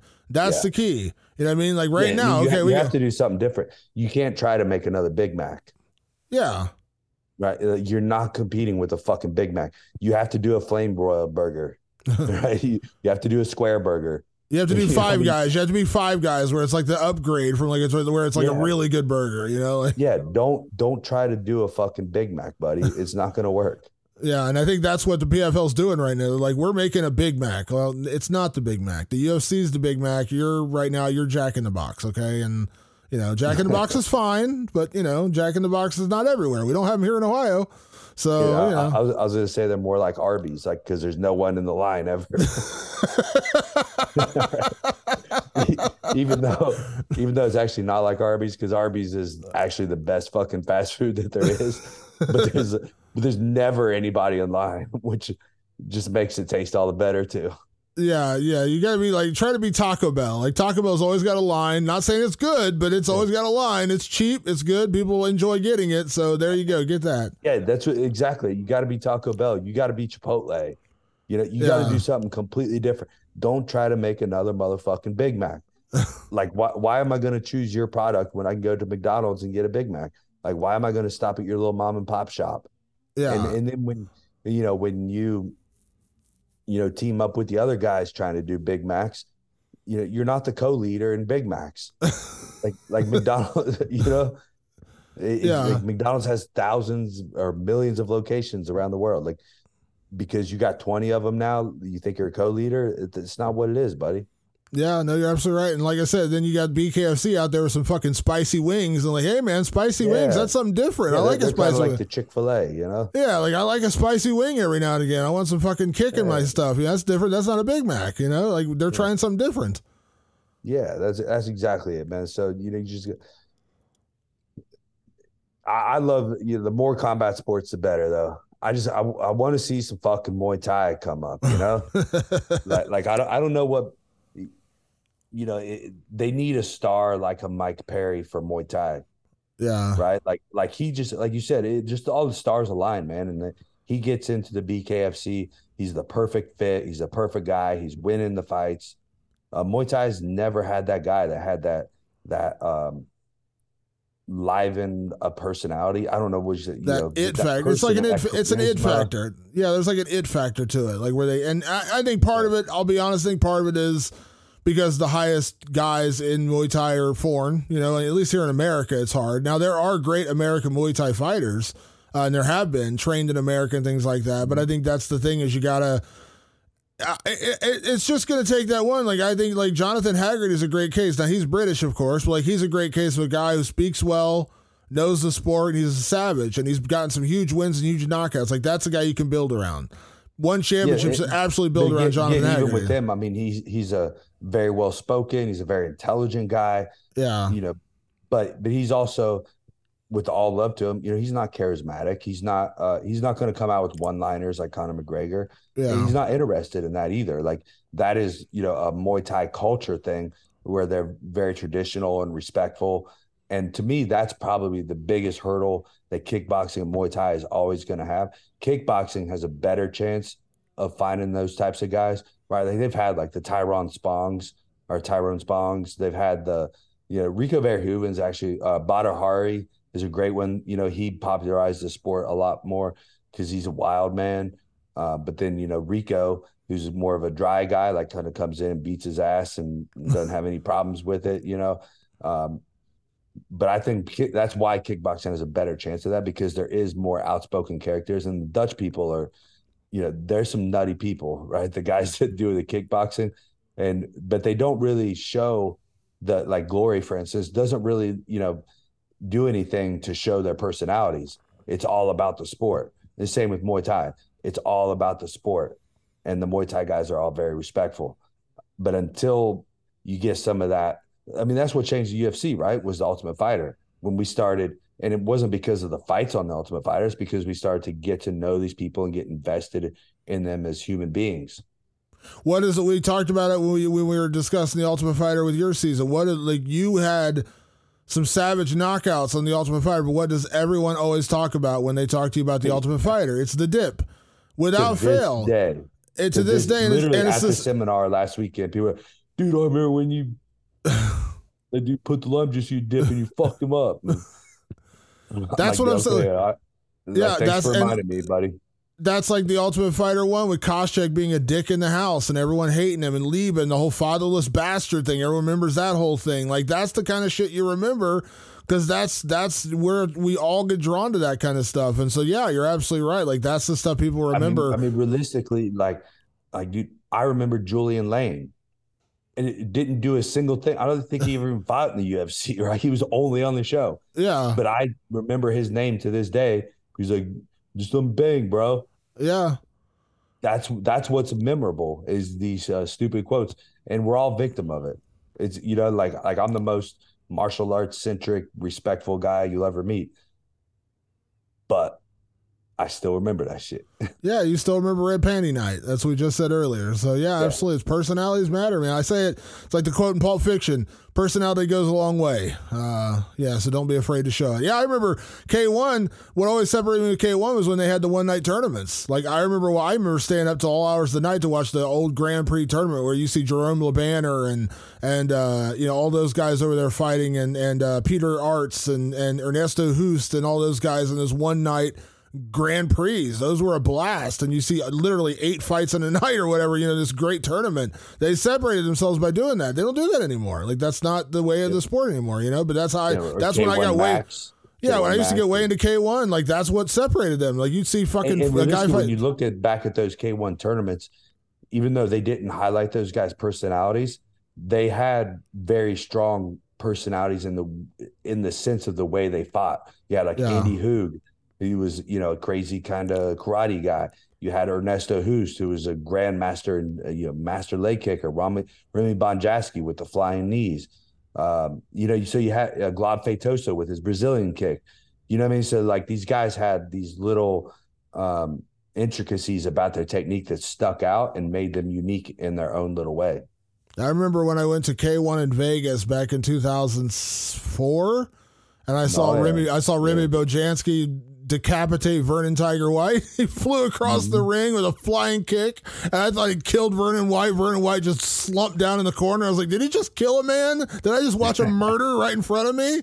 And uh, yeah, that was the night Bob Sapp fought uh, Kimo.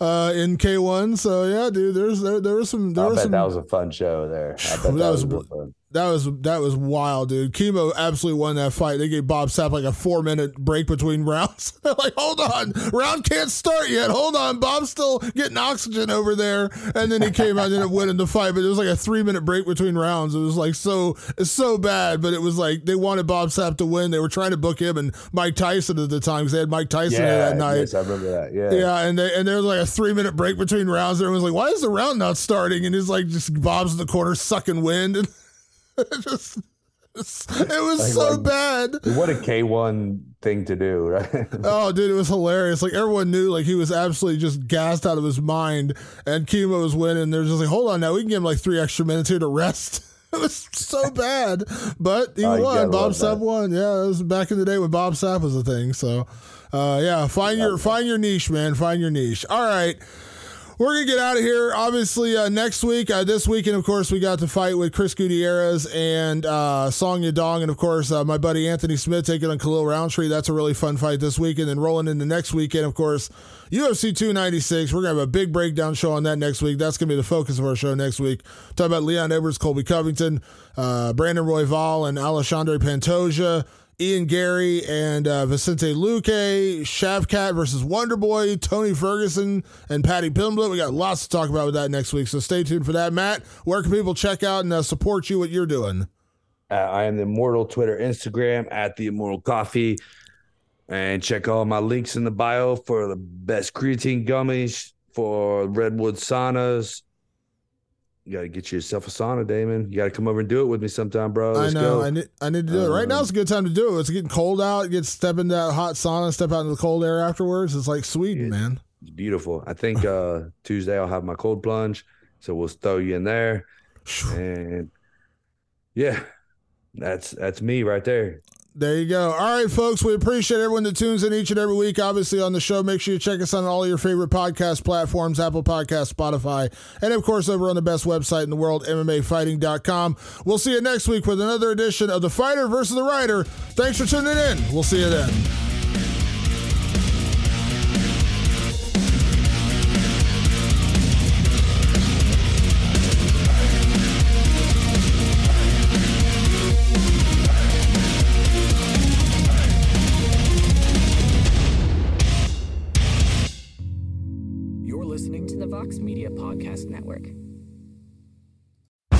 Bellator Champion Series is back in action Friday, May 17th, live from Paris, France. Reigning bantamweight champ Patchy Mix defends his belt in a rematch against dangerous submission specialist Magomed Magomedov. And Cedric the Best Doumbé makes his Bellator debut in front of a home Paris crowd versus Jaleel the Realist Willis. Don't miss the action live at noon EST on HBO here in the US.